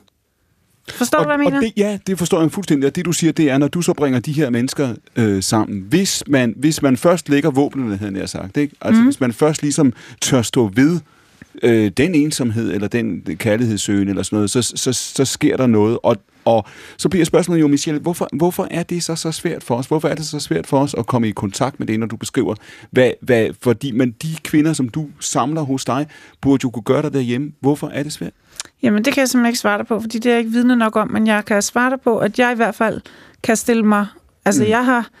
Jeg, altså igen det her med at komme til at tænke over, du, som mm-hmm. du snakkede om i starten med, at den her ydmyghed og den taknemmelighed, mm, mm. altså jeg har været lige ved at dø. Mm. Jeg er gift med en mand, der har været lige ved at dø. Mm. Til gengæld døde hans forrige kone. Altså jeg har døden i lommen. Så den her ydmyghed og den taknemmelighed, den genkendte jeg simpelthen så fint. Jeg har ikke tid til mere bullshit. Jeg har simpelthen ikke tid til mere bullshit. Og når jeg så har taget alt det bullshit af, og stiller mig ud og siger, jamen når jeg har gjort det her, har jeg været rigtig grim. Og når jeg gør det her, så er jeg rigtig bange. Og når jeg har gjort det her som mor, så har jeg ikke været god nok. Og her har jeg skadet mine børn, i, fordi jeg har haft hovedet op i røven, eller hvordan jeg lige får formuleret det, så, øh, så, så har jeg hængt mig selv så meget til tørre, mm. så jeg får åbnet en lille bitte låge ind i de kvinder, som sidder med alt det her, og, og finder ud af, jamen det kan man godt sige højt, og uanset hvad de næsten siger, så er der resonans rundt om bordet, fordi alle kender de her følelser. Vi er bare opfostret på, at vi deler billeder af perfekte avocadomader. Mm.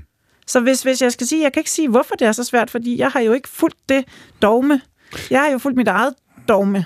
Så du beskriver også et samfund i virkeligheden, hvor, hvor vi løber, altså vi løber nogle baner, af nogle baner, af nogle veje, hvor vi så, altså, altså vi skjuler den her Helt sårbarhed. Vildt. Du startede med at sige i starten af første program, mm. jeg giver dig en tidsmaskine, hvor du hen, og så tænker jeg, jeg vil bare være lige her, for fandme sjovt at være. og jeg elsker min mand, men hvis, jeg, hvis du giver mig den igen, mm-hmm. så flytter min datter.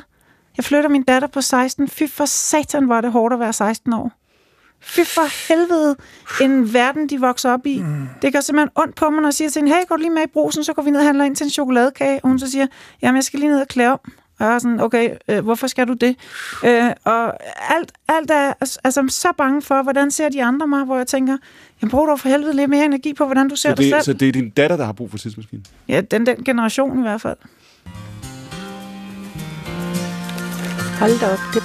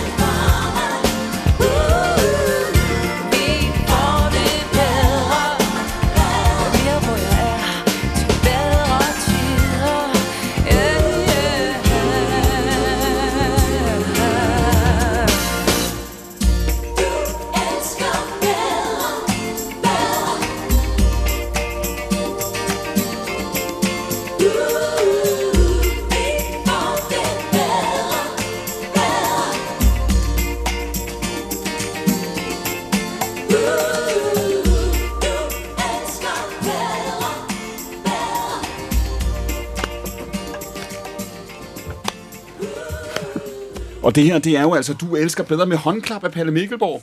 Ja. Åh, undskyld. det er, det er ja, hvis, hør det her, hvis der er én ting, Jo. altså, hvis der er en, der ikke skal sige undskyld, Palle, så er det dig, og hvis der er noget, du ikke skal sige undskyld for, så er der klap, er der med, klap med. til Albert. Og, og på to og fire. Ja, ja, Ikke på jo, og det var fint. Det er en, en, en kødben til dig, vil jeg sige. Hvad hedder det? øh, Det er det nye udtryk her, hvor jeg lige spørger. Når Palle, når du sidder her, du lukker øjnene her for et minut siden, da, da sangen kører, sidder, sidder du og tænker, her kunne der godt ligge lidt trompet? Nej, det synes jeg ikke. Jeg synes, det er fuldstændig perfekt på, på alle lederkanter.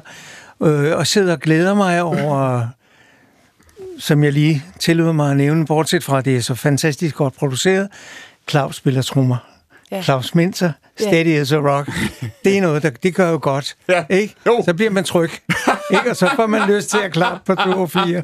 Ikke? Det var meget smukt. Så bliver man tryg, siger du. Og lad os lige tale, fordi nu skal vi tale om, vi, vi, vi var jo sådan set lidt på det i- i starten af time 1. Øh, øh, Palle, vi skal tale om Miles Davis, fordi du siger jo, at han var altså en, en, en enorm, enorm betydning i dit liv. Det var han, før, før I så arbejdede sammen. Prøv at beskrive, ja. Før du skriver nu, det, vi skal have hele historien i, i, de, i de Hvilket billede har du af, af Miles Davis, før du møder ham og arbejder sammen med ham? Øh, det, som de fleste har. En besværlig mand, som er umulig at arbejde med, og som synes, det hele er noget lort, hvis han overhovedet øh, gider at komme, og så videre. Sådan var rygtet jo, ikke? Jo. Og øh, flere koner i forskellige perioder af sit Og- og, liv, og lidt voldsom i, i den retning også. Og hans betydning i musikhistorien, før du møder ham. Altså, hvad, prøv, prøv at beskrive for folk, der ikke kender jazz, og som ikke kender musikhistorien. Hvem er Miles Davis? Hvordan ser man på ham i, øh, på det her tidspunkt i starten af din karriere? Må jeg tillade mig at, at citere ham selv? Det må du gøre. Han fortalte engang, han skulle møde øh, Ronald Reagan. Han skulle se et, et sådan særlig aften, ja. inviteret store kunstnere hos Ronald Reagan. Og så blev de jo hentet i en limousine, som man bliver. Og han havde sin kone med. Og så øh, viser det sig, at overfor dem, der sidder en hvid senator og hans blåhårede kone. Mm-hmm. De sidder der og, og på et tidspunkt, så siger hun så til Miles, som sidder øh, med, med hat på og nede i panden og er lidt mystisk, så siger hun, And what are you doing, my little boy? Wow. Så siger Miles, Well, I changed the music five times. så sidder de og kigger. Og Miles kone, så tager ham i hånden og siger, "Du- du- du- ikke videre, må ikke gå videre i den retning. Så siger hun, Oh yes, your mother must be very proud of you. De aner ikke, hvem han er. Hun, De- hun, hun, hun ved ikke, ikke- Nej. når han siger, jeg ændrede musikken fem gange, og hun så siger, din, din, deres mor må være meget stolt af Your dem. mother must be very proud of you. Ikke? Jo. Ja. Øh, men øh, det var sådan en historie, han selv øh, med, en, en, med glæde fortalte. Men øh, altså, jeg husker det jo, da jeg sad i kælderen Ja, og lyttede til Miles Gill Evans, Bill Evans, Ja. ja. Clifford Brown. ja. De der vanvittige stjerner. Uden at tænke over, at en dag skulle jeg spille med Gil Evans Big Band og komponere for Miles og møde Og det her, når han, når, også når han selv siger det, I changed, I changed music five times. Der I ligger, changed- ja. Og det her med, det er jo også, det er jo også, det er jo, altså, hvis det var hans øh, selvbiografi, havde jeg sagt, så ligger der jo også i det, altså hans, hans, hans transformative øh, Mm. talent, ikke? Ja. Altså det der med at sige, ikke bare, hov, der er, nu talte Ole i time 1 om den der dør, der fører ind til øh, kunstguden, men for Miles Davis var der ikke bare én dør, vel? Der var mange. Svar skyldig. Men øh, fordi, jamen, Altså, han, du, du mener, ja. at der var forskellige døre. Man kan sige, at der var forskellige perioder Præcis. i hans liv, Præcis. som, som var fortløbende Ja. øh, fra ro til ikke ro, ny kone, fra ro til ikke ro, Ja. ny kone, og, og så lidt mere elektronisk, og så lidt mere elektrisk, og så lidt mere af det hele, og så til sidst kollaps. Ja. Ikke? Og du- og så tilbage igen. Og, jeres, og, jeres, og, og den plade Aura, som jo, som, jo, som jo ender med at blive hans sidste studiealbum, øh, ikke? Ja. Den, den, den, har, den opstår hvordan? Fordi den opstår i virkeligheden, Palle, som din hyldest til ham, ikke? Ja, det blev det jo så. Ikke? Jo. Det var i virkeligheden vores, den danske hyldest til en stor mester. Mm. Nemlig øh, øh, prisen der, Sonningprisen, ikke? Ja. Altså man, han skulle have og ikke ville have og ikke svarede på nogen henvendelser Så Erik Moseholm, det er repræsentanten, ja. måtte rejse over og overbevise ham om, at han skulle komme til Danmark. Jeg skal lige indskyde her, her sendte, da du sagde DR-repræsentanten, der sendte du næsten huset et kærligt blik. Du så, altså, det, var, det sætter vi pris på, Palle. At, øh, jo, der er der, der, der ros bør gives, ikke? Ja, jo. Ja, ros bør gives. Ja. Og han rejste så over og mødte øh, mesteren øh, i New York, og da han havde set, at Bernstein og Stravinsky, som vi talte om før, ja. havde fået prisen, så ville han også godt. Ja. Og til det blev jeg så bestilt til at skrive noget. En for mig umulig opgave. Det havde jeg ikke nerver til at tænke på. Men så gjorde jeg det alligevel med øh, skytsenglen. Med skytsenglen, som hjælper, ikke? Jo, afrapperer ja. det til, du siger, du siger, men altså, havde du lyst til at sige nej til? Ja. Mange gange. Men øh, det er jeg så lykkelig for i dag, at jeg ikke gjorde. Så, hvad, fordi... så, hvad, så, hvad, så hvordan fungerer det her? Når du siger, siger du ja og går hjem og skriver, eller går du hjem ja. og skriver først? Før nej, nej, nej. Vi fik bestillingen. Okay. Miles kommer. Okay. Og vi godt modtage prisen. Han skal spille fem minutter i slutningen. Øh, og ellers skriver du et værk på en halv time, eller en, det blev så en time, ikke? Jo. Hvordan, så, hvordan, hvordan gik du i gang? Ja, det ved jeg ikke. Jeg tænkte, jo, altså, hvis jeg nu skal tage, tage din tid og jeres tid, så vil jeg sige, at jeg, jeg blev jo enig om, at han, hans liv var i facetter, som vi lige sagde, som vi lige sagde før. Ja. Ikke? Ro på, og så masser af uh, junk og så videre, og så uh, ny kone, og, og så bla, bla, bla, så videre. Og i de perioder var der sket der noget musisk, som jeg forsøgte at af, afspille. At, at står det klart det for dig, mig af. Patte, da du startede at skrive den her, altså den her mm. suite, eller den her serie mm. af, af musikstykker, mm. som så udgør pladen, øhm, og hvor han jo så selv medvirker for nu lige at foregribe begivenheden. Gang han siger ja til at komme til København, skal vi høre yes. om lidt. Øhm, så et, et, du, det står klart for dig, at du vil skrive et værk, der, skal vi sige, spejler hans liv. Ja. Så vidt jeg ser det. Ja.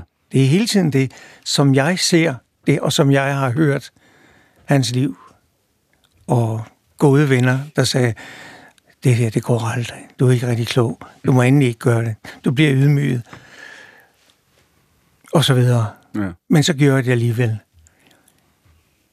For What? min interesse for ham og min kærlighed til universet var så stærk, at nu var jeg kommet i gang, og så fortsatte jeg. Men der var et tidspunkt, hvor jeg sagde, nu, nu har jeg gjort mit arbejde, nu ikke mere. Mm-hmm.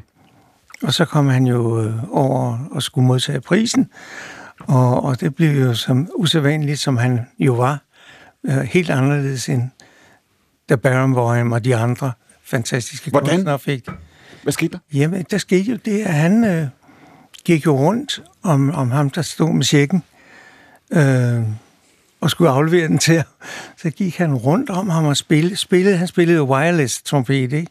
Og jeg havde lavet nogle meget enkle dele, som lå bagved. Og så spillede han oven på det. Stille og roligt, og gik han rundt. Og denne her stakkels mand, som stod med tjekken og havde ventet, at det skulle være på normal vis, and now for you, så stod han bag ved ham, og så siger han, Miles, det må jeg også tillade mig, også tillade mig at citere ham, hvor han går hen bag ved denne her rystende mand og siger, Give me my money, motherfucker. det eksisterer på, på tv, så det har man set. Og, øh, men han var jo lykkelig for, at vi havde gjort det her. Og her kommer vi til, til kernen måske i, i den rejse, som vi fik sammen. Ja. Det er, at altså punkt 1, jeg lærte at tro på intuitionen hvor vigtig den er. Og så viste det sig, at han var jo han var et vanvittigt morsomt, meget menneskelig og utrolig sød, sød menneske, som jeg oplevede. Og ideen om, at han skal komme til København, og I skal i studiet, det var mm-hmm. Easy, Easy Sound, Easy Sound ja. hvor, hvor, lang, hvor lang tid havde I i studiet? Det. 10 dage cirka. Hvor, hvem, hvem får den idé, at det her skal indspilles med ham? Det får Miles, og søger penge til det. Og af en eller anden grund, jeg siger, Miles, why me? Why not?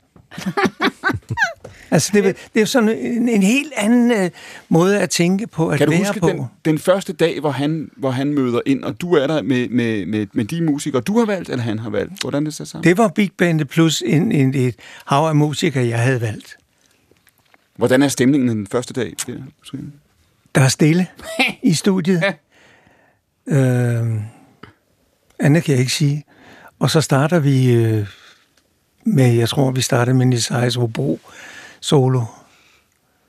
Øh, og så kom han ind og gik rundt og analyserede uden at kende folkene. Fantastisk, har jeg senere hen lagt mærke til. Han vidste noget om dem, selvom de ikke vidste, at han vidste noget om dem. Han har aldrig mødt dem før. Gik han rundt og sagde noget om dem, til dem. Mm. En meget, meget, meget mærkelig situation. Meget stærk. Han er gang i et eller andet. Aha. Den har du valgt, den her? Ja, det har jeg, fordi da vi alle var gået hjem efter den sidste aften i studiet, altså si- sidste dag i studiet, og Merlin var i gang med at pakke ned. Merlin Masur Mm-hmm og Nils Eje var ved at pakke sit instrument ned. Alle havde forladt studiet. Der var kun mig og de der par musikere. Så siger Miles lige pludselig, har du det tape, som øh, du havde lavet, som skulle køre hen over det hele med Miles tema og alt det der, jeg havde lavet? Har du det tape? Og det viste sig, at Nils Erik Lund, som jo også har lavet noget i studiet her, øh, han havde det bånd liggende, gudskelov.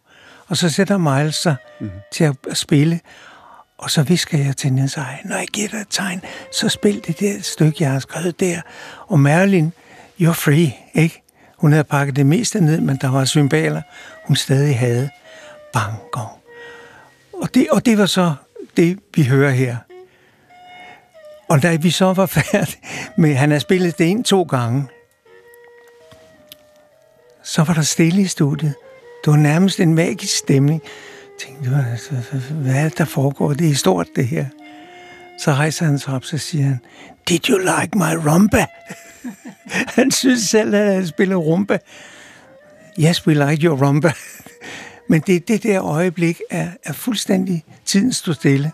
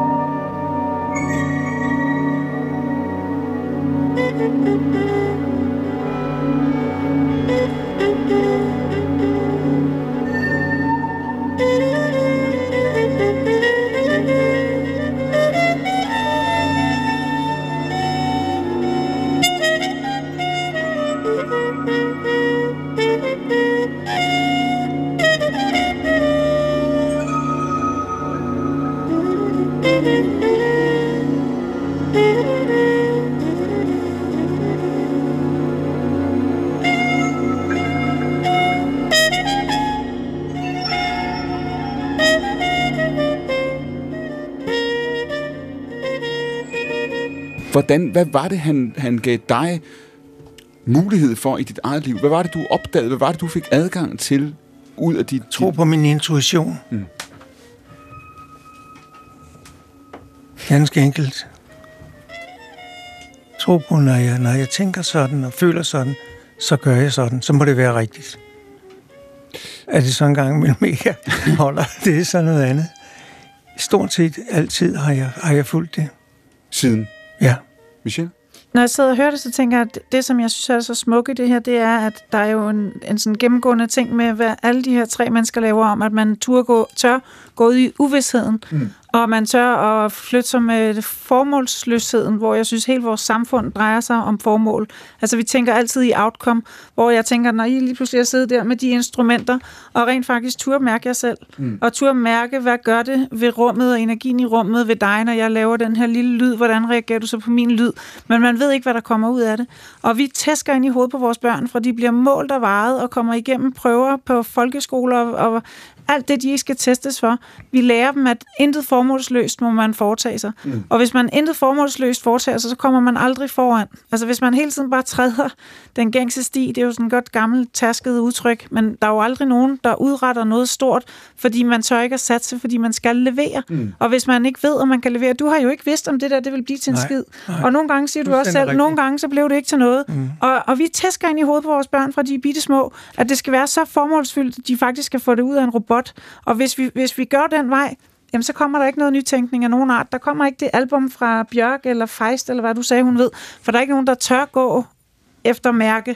Nå- Folk kan ikke mærke sig selv mere. Når du beskrev Patty Team 1, hvor du sagde, du kunne godt høre, når du lyttede til klassiske musikere og andre, altså big band musikere der, da du, da du øh, voksede op, ikke? Og spillede, Mhm, spillede ja, netop. Så kunne du godt høre, der var noget der, som, altså, som du ikke ville, eller som du ikke kunne, ikke? Som ikke var dig. Øh, som jeg i hvert fald ikke kunne. Måske gerne ville. Ville du gerne? Vil gerne, men kan ikke. Er du sikker? Hvad tænker, hvad, hvad, hvad, nu ved jeg ikke helt, hvad du tænker Jamen, på. jeg, jeg tænker, at du kunne have øvet dig. Jeg tænker, hvis du siger, jeg vil gerne sidde der. Jamen, øvede mig, jeg øvede mig skam meget. Jo, jo, men, men, men du kunne vel du kunne vel, det kunne du vel sagtens? Nej. Være blevet som de andre? Øh, jeg, jeg ønskede ikke den retning. Ja, men det er noget, det er derfor, Ja. jeg spørger. Jamen, det forstår jeg godt. Men, ja. Nej, den, jeg ønskede ikke at gå i den retning. Det talte ikke til dig. Nej. Var der no, har, du, har du haft perioder i dit liv og din karriere, hvor du har tænkt, eller også da du var yngre, jeg, jeg skal Mhm. mm-hmm. gøre det alligevel, jeg skal passe ind i rammerne, jeg skal gøre som de andre? Øh, jeg synes, jeg kom i nogle andre steder, hvor der var andre rammer, mm. så jeg følte mig ikke forladt. Nej. Fuldstændig. Det gjorde jeg bestemt så du, ikke. Så du har aldrig haft, og du har aldrig haft sådan en længsel med, at ah, jeg skulle have gjort sådan, jeg skulle have gjort. Nej, nej. Nej, måske skulle jeg have... Ja, der er sådan nogle øh, flashbacks, hvor man kan sige, det skulle jeg måske have gjort, og hvis jeg ikke havde gjort det. Men det er ikke, det er ikke sådan en grundlæggende øh, utilfredshed. Jeg synes, jeg har fået mere, end jeg har givet. Jeg har simpelthen fået mere, end jeg har givet. Og den taknemmelighed er meget, meget vigtig. Det er fordi, de lykkeligste det... mennesker i verden er dem, der giver mest. Og det, det er, og, og Palle, jeg skal forstå, fordi det, det jeg hørte dig sige i virkeligheden også, hvis nu har vi kassen herover, nu tegner jeg Ja. en kasse i luften, ikke? Ja, det gør Det er den, den kasse, som du føler, at du står udenfor i starten. Når jeg så spørger dig, om du fortryder noget, om du drømmer om at Jamen, jeg ved ikke, om jeg står uden for den. Den, den uh, non-existent, den var der ikke. Der, det var, jeg var ikke imod noget. Nej. For der, for der var ikke noget at være imod. Der var en, et, et horn, og så gå i gang. Okay. Simpelthen. Men, men hvis der er nogle regler, eller en norm, eller en forventning, så er du mere tilbøjelig til at sige, at du ville ønske, at du havde taget et skridt længere væk fra det forventede, eller det konforme, ikke?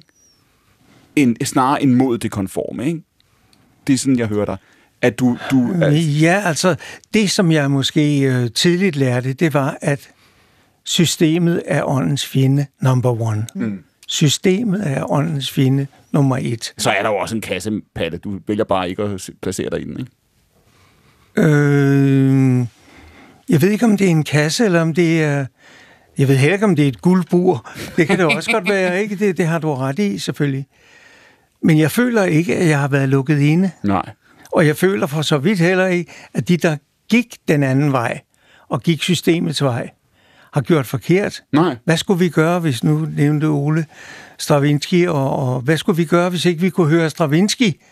Og de spillede det, husets orkester her, som jo, de spillede fuldstændig fantastisk. Ja. Ikke? Og det, du sidder og ser, og de laver ikke en fejl. Nej. Altså, de spiller simpelthen så godt. Ikke? Men, men sådan, sådan øh, der, der hører jeg ikke til. Jeg er en fantastisk lytter, og måske også lidt kvalificeret en gang imellem, men det er ikke der, jeg er musisk. Altså, jeg, den, min respekt er så stor for de mennesker, der gør det. For ellers så kan vi, ikke- hører vi ikke Stravinsky og Machin og alle de andre store komponister. Jeg vil godt lige sige noget til, fordi Michelle var inde på noget, som man hører hele tiden, og som, som jeg synes, du har ret i, omkring unge mennesker, der hele tiden skal præstere osv. osv. Mm.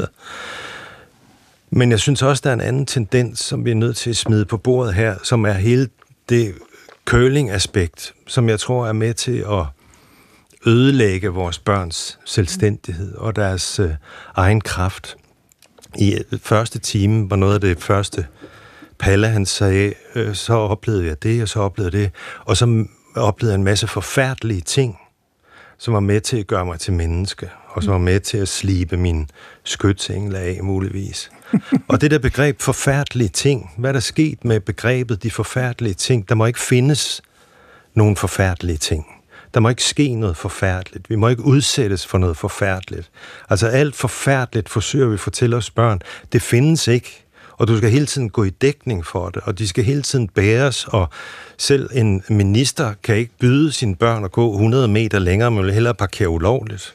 Altså, øh, hvad blev der af regn og slud og kulde og kolde tær? Hvad blev der af... Øh, jeg kan ikke forstå verden, og det er godt nok, du ikke kan forstå verden. Nu skal du ud i nogle problemer, kvinde, knægt. Og det er som om, at hele den der verden, den er ligesom smuldret ud imellem hænderne på os og skaber nogle, tror jeg, meget frustrerede børn. Mm. Jamen, jeg sidder bare, åh, jeg kan næsten ikke, øh, jeg synes, det, det er honning i mine ører. Faktisk er det mig, der har opfundet begrebet bowlingebørn, fordi mm. der engang var så meget snak om kølingbørn, da Benjamin var lille, og så er der sådan meget, øh, i vores historie, berømt historie om, at han skal i biografen med sine klassekammerater. Han mm. går i 4. klasse, og de cykler til Palas, og så er han væk i nogle timer, og så ringer han, og så siger han, mor, alle de andre bliver hentet, og så er sådan, øh, hvorfor gør de det? Og så er han sådan, fordi det regner. Så sagde jeg, okay, men du bliver våd. og så opfandt jeg det der udtryk, at mine børn er, børn er bowlingbørn. De må bare ud i kejlerne, og klart, jeg står med noget plaster, når de kommer hjem, når de har slået sig. Og jeg, har også engang sagt i et interview, som jeg selv synes lød enormt klogt, da jeg læste bagefter, hvornår er, hvornår er jeg den bedst tænkelige mor? Jamen det er faktisk, når mine børn ikke har brug for mig. Og det er jo sådan et mærkeligt skisme, fordi vi vil gerne være noget for dem, og vi vil gerne være, altså vi vil gerne have, at deres liv afhænger af os. Mm. Og hvem er vi nu, når de fucking flytter hjemmefra? Jeg har nurset dem de sidste 20 år, nu skrider de bare i alle retninger. Mm. Men jeg har jo faktisk gjort det godt, når de ikke har brug for mig. Albert, Og det er jo det, curling-konceptet går ud på. Det er, at mødre, far for at sige noget sexistisk, man ikke må sige i 2023, mm. jeg vil våge påstå, at det er mest mødrene, som skærmer deres børn så meget, så de ender med ikke at kunne en skid. Og jeg har sådan noget med, at nutidens vinder er ved at fostre fremtidens tabere, fordi de børn, de kan ikke smøre en madpakke, de kan ikke finde vej, de kan ikke finde ud af en skid, mens at nutidens tabere er ved at fostre fremtidens vinder, for de bliver nødt til selv at finde ud af at få en madpakke, fordi mor ligger skidefuld derhjemme. Så hvis jeg skal have noget at spise, så skal jeg faktisk være et skridt foran. Og det er dem, der kommer til at gå forrest, fordi de andre kan ikke finde ud af en skid. Jeg plejer at joke med den der generation, de kan ikke stikke en pind i en lort uden at få en sten i øjet. Og den, øh, er du enig, Alberte? I det hele? og det, er- det er svært. Øh, fordi det er svært, fordi at jeg er, er fylder 60, og fordi at mine børn er en lidt anden generation og sådan noget. Jeg tror ikke rigtig, jeg har fingeren på pulsen. Øh, plus, I at forhold jeg til- når- romantiserer det lidt nu, at være mor Nå. og være barn og sådan noget. Men, men jeg ved ikke rigtigt, fordi jeg... Når du beskriver ja. før, Alberte, du beskriver den opvækst, du selv havde, ikke? Yes. altså hvor du sagde, at det her det var, øh, det var øh, fragmenteret på en eller anden måde. Ja. Det lyder som om, at du skulle bygge noget op selv af de, af de ting, der var. Ikke? Er det rigtigt? jeg kan godt huske, at jeg i hvert fald gerne selv vil være... Alle forældre vil gerne være bedre forældre end deres forældre. Mm. Jeg kan godt huske, at jeg gerne vil skabe så trygge rammer for mine unger som muligt. Nu sagde Ole Borgendal før det der med, at han er virkelig, altså du har set tillid du, til fremtiden, Ole, ikke? du er ikke bekymret osv. Hvad med dig, Palle Mikkelborg, når du ser på fremtiden nu, er vi på vej mod den fremtid, som du havde troet, at vi ville få? Wow. øhm, Er fremtiden, er du, kan, du, kan du blive mere bekymret for fremtiden? Ja. ja. Hvorfor? På grund af det, Ole sta- startede med, Mm. at vi simpelthen er ved at udslette os selv Mm. i, i et eller andet ønske om, om øh, ja, den IT-verden, som Ole så, så rigtigt forklarede. Er det, et, Er det et, er det et motiv her, Michelle, når du siger før det der med, at vi skal ikke skærme vores børn, og vi skal ikke skærme dem for problemerne, og, og de har brug for at, at møde det her. Der er jo, vi står nu, der er en forældregeneration her eller to, som virkelig er bange for at overlade en mere problematisk, mere udfordrende, mere polariseret, mere ustyrlig verden til vores unger. Jamen, der, den, der bliver nødt til at være modvægten. Altså, nu har vi simpelthen øh, seks unger, min mand og jeg, mm. fra øh, 16 til 24, og der er rimelig meget run igennem huset med ret mange unge mennesker. Mm. Og jeg synes simpelthen, de er så begavet. Og jeg tror på, at når der kommer en trend, så kommer der en modtrend. Ja. Og for eksempel så har jeg jo gjort, øh, uden at opdage det, så har jeg jo gjort ret meget karriere på at være dygtig på de sociale medier.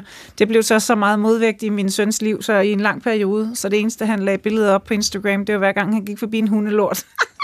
så jeg har det sådan lidt, jeg tror også, at der kommer Som noget en form mod- for metakommentar på Ja, jeg på tror, der- altså, jeg tror altid, når der kommer en trend, så kommer der altid en modtrend, og jeg tror ikke, at vi skal underkende, hvor kloge de er. Og, og jeg har der, den der generationsskæld, som jeg også har med mine forældre. Jeg synes jo, at mine forældre er skønne og dejlige, men jeg synes jo også, at de er, er, er ubegavet på nogle områder. Sådan tror jeg også, mine børn ser mig. Men de står jo på skuldrene. Altså det højeste, jeg har opnået, det er deres fundament. Mm. Så det, de kan nu i en alder af henholdsvis 16 og 24, der kan jeg kun kigge på og næsegros beundring. Så jeg tror ikke, vi skal være så bekymrede for, og du, du sagde så fint, altså. Ole, at, øh, at det løser sig. Og mm. den teknologi, der løser det, den skal de nok lave. Men man lærer også at smøre en mad, ikke? Altså, mm. hvis man ikke, men man, hvis man er blevet nøset meget af sine forældre, så lærer man sikkert også, så opsøger man også balladen. Altså, jeg tror også, at man er i stand til, som meget, hvis man er meget elsket af sine forældre, det tror jeg stadigvæk på, så er man i stand til at gå ud og finde det, man mangler. Så har man et sundt fundament. Du siger også i virkeligheden, Albert, hvis jeg forstod dig rigtigt, at noget af det, som du oplevede, du for- beskrev din far Thomas Vinding, ikke? Og, og jeres opvækst det der i time 1, og du sagde, at det, den måde at leve på, altså, eller arbejde på, havde nogle omkostninger, eller, noget. det, var, det skabte nogle vilkår for jer, som, som den mm, tilværelse, I havde. mhm. Samtidig sagde du også, Mm. at du senere i dit liv... Gentog det. Ja, og har genfundet det som noget værdifuldt. Var du, var du bevidst om det, at her var der noget, som du måske i første omgang havde været mere altså kritisk overfor, men som du nu kunne bruge til noget? Ja, men der er også noget helt kemisk, at jeg øh, pludselig, øh, da min far var øh, død, opdagede, at nå, altså, øh, der har også været en restløshed i ham, og at det havde han fundet et afløb for, og nu, kunne, nu overtog jeg simpelthen den butik, mm. øh, sådan så at jeg maler om onsdagen, og skriver om torsdagen, og spiller om fredagen, altså sådan så jeg kan få åh, det der, så jeg, så jeg kan være rolig. Øh, altså han, han gav mig ja, han gav mig en arbejdsplads øh, mm. af efterligen. Og, øh, Så du opdager, du opdager så, efter... Men Mm. jeg er stadig restløs, og det er vanvittigt irriterende. Og jeg er meget distræt, og det er super, det virker super arrogant nogle gange. På det. Øh, ja, så, så det, det er sgu ikke bare godt, men altså... Jeg skal, lige, jeg skal lige, når du, du siger, efter han stød op, altså er der tale om, Albert, at du, ef- altså er det sådan, at restløsheden, at din fars restløshed flytter ind hos dig, den tager bolig hos dig, efter, hans, efter han ikke er her mere, eller er, er det, der er en god film også der, eller, eller er der tale om, at du ser nogle ting i dig selv, der egentlig altid har været Ja. der, men ja. Selvfølgelig det sidste, ja. Altså, det, det er helt klart, at, øh, at jeg... Det er også mærkeligt, at jeg siger det der, som om det var sådan en butik, nogen havde bedt mig om at træde ind i. Det var der ved Gud ingen, der gjorde.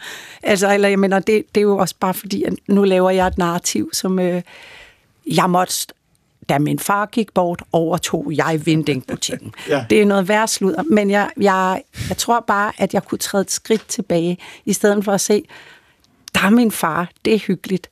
Så så jeg ham udefra og så mm. hans arbejdsmetoder og øh, opdagede, at de lignede noget, der var i mig. Og det udviklede jeg så på. Ikke sådan vanvittigt bevidst, men det, det tror jeg, det er det, jeg har gjort. Ole Borgendal, bliver man bedre til at leve med sine egne fejl, jo ældre man bliver? Øhm... Nej, det synes jeg egentlig ikke. Øhm, Jeg er belastet meget af, at jeg har sådan en øh, absolut visuel øh, hukommelse. Og det betyder, at jeg kan beame mig selv. Du snakker om tidsmaskiner på Ja. et tidspunkt. Jeg kan beame mig selv ned i næsten alle situationer, jeg har været i hele mit liv, indtil jeg er 3-4 år gammel eller sådan noget. og nærmest, og jeg kan lugte dem, altså jeg kan dufte dem, og jeg, jeg er der. Og det gør jo, at jeg, jeg altid kan visitere, altså den der hedder, åh, kig lige ud, kom videre. det er jeg virkelig dårligt til. Så jeg kan sidde i sådan, øh, hvis jeg sidder alene i mit sommerhus og synes, at tingene er svære og sådan noget, så kan jeg på næsten savlende, nostalgisk, øh, sentimental, patetisk vis beame mig selv ned i det der, åh, oh, hvorfor, hvorfor gjorde jeg det, og hvorfor gjorde jeg ikke det, og gud, hvor jeg savner Mm. den og det, og, øh, Men er det og ikke det, og det du synes er jeg, så vanvittigt god til at lave film? det kan godt være, men det er bare enormt belastende at have sådan en god hukommelse. Føler du, bety, bety, betyder, det, betyder det, Ole, hvis man ser på dig som en, en, en harddisk her, altså bliver der mere og mere fyldt på harddisken? Skal du, skal du, skal Ja, du, det gør der egentlig. Du skal kante dig rundt i dine egne erindringer. Det gør det, det gør det egentlig, men jeg synes jo så til gengæld også, at jeg tør at sige, at jeg bliver klogere med alderen. Altså, jeg ved ikke, om jeg bliver bedre til at håndtere det, men jeg synes jo, at øh, jeg er en hel del klogere end øh, de fleste andre mennesker. Fedt. Ups. Øhm, og det øh, er noget, jeg bilder mig ind, og det Jamen, ved jeg godt, det ikke er rigtigt. Men Men, lige- men, men for eksempel, nej, men jeg synes bare, at det der med børnene stadigvæk er interessant, fordi man bliver nødt til at anerkende, at det her liv er fyldt med forfærdeligheder. Det er fyldt med ensomhed, det er fyldt med det onde, øh, og det er bare som om, vi altid kun vil tale om plus. Hmm. Og hvis ikke man hele tiden taler om det store minus, og også kan se det kreative og udviklingen mm. i minus, hvis ikke man kan se, at der er en, en højere matematik her et eller andet sted, der gør, at alle de minuser, du møder i dit liv, mm. det er det, der skaber det store plus med din alder. Så, så, så, er man Mm. gået, øh, så er man faret vild. Ja. Michelle? Ja, men jeg synes jo, at den største gave, jeg har fået i mit liv, det er, at jeg har set døden i øjnene. Og jeg kan huske på et tidspunkt, der var en, der sagde til mig, på et tidspunkt finder du gaven i det. Og så tænker jeg, kan du se min lige højre? Fordi det kunne jeg simpelthen ikke forestille mig. Der har været så meget smerte. Min familie er jo gået i stykker. For jer, der ikke måske lige ved det, så har jeg jo haft en hjernetumor, som, hvor operationen gik forholdsvis galt, da jeg blev halvsidigt lam. Altså jeg prøvede at ligge på et hospital og øh, kunne mærke, at fordi jeg mistede væs- væsken i højre øje, at mine læber begyndte at sprække. Sprække hedder det. Og så prøvede jeg at kalde på en sygeplejerske, og så har haft to læger, der stod og snakkede hen over mig. Hvad, hvad er det, hun prøver at sige? Og så blev de enige om, hun siger nok limonade, og så kom de med saftevand, men jeg prøvede at sige lepromad. Jeg prøvede at være så hjælpeløs, så jeg tænkte, at mit liv bliver aldrig nogensinde godt igen. Jeg liggede og hørt læger og socialarbejdere snakke hen over hovedet på mig, hvor mine børn skulle vokse op, når nu jeg aldrig kom på benene igen. Men en af de største ting, jeg har, og har med min mand, og grunden til, at jeg føler, at vi er så tætte, det er, fordi vi går rundt med døden i lommen. Han har haft leukemi. Jeg har haft en hjernetumor. Man kan dø. Så når der er nogen, der spørger, om vi vil et eller andet, ja, det vil vi gerne. Vi har faktisk ikke tid til at vente til i morgen, for man kan dø. Det er godt at gå rundt med døden i lommen. Ja. Ikke i begge lommer, men i den I den ene. af ene dem. lomme. ja. Kun i den ene, Michelle.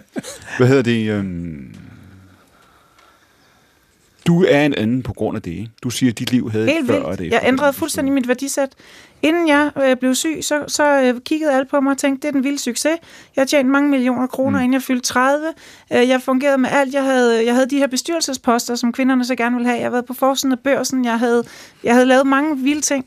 Og så vågnede jeg op efter operationen og tænkte, jeg er mislykket på alle parametre, der er vigtige for mig i mit liv. Det, der betyder for noget for mig, det er at være noget for nogen. Og så her sidder jeg med to forskellige børn, med to forskellige mænd, som jeg i virkeligheden ikke særlig godt kan lide.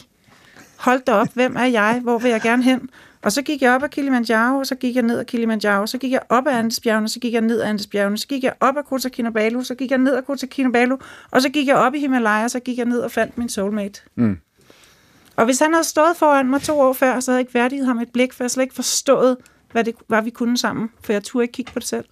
Siger du, at der ved enden af det fjerde bjerg står en mand det som femte? ham femte, undskyld, som ham du har fundet om Som sorry, kom i det var ikke, ikke for til noget, det var ikke for til noget fra dig. Må jeg, må jeg, må jeg sige, skal vi lige grine lidt, fordi det er så super barsk. Den aften, jeg møder Morten, der går det ret hurtigt op for mig.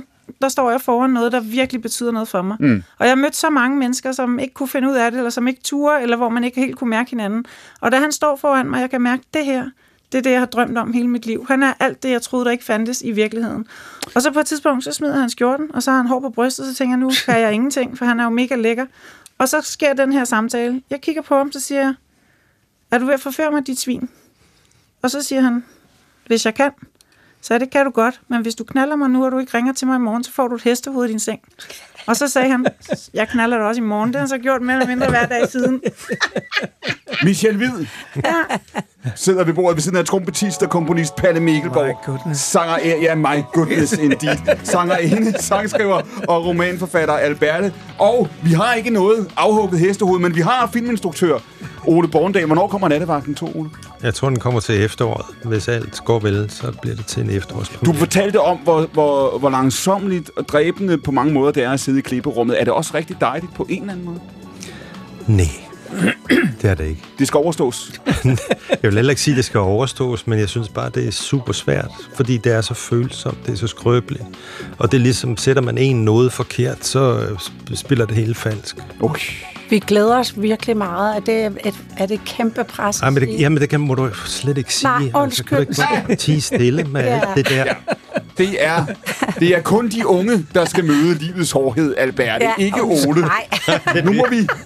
Nu må der være styr på tingene. I redaktionen, mine damer og herrer, der sidder Sofie Andersen, producer og redaktør på programmet, er Louise Rømer. Det er jo altså stafetten, hvor fire gæster i to timer tænder både spørgsmål og svar videre til hinanden. Mit navn er Clemen Kærsgaard, og dette er Danmarks Radio Program 1. Nu kommer der nyheder, for klokken er 16.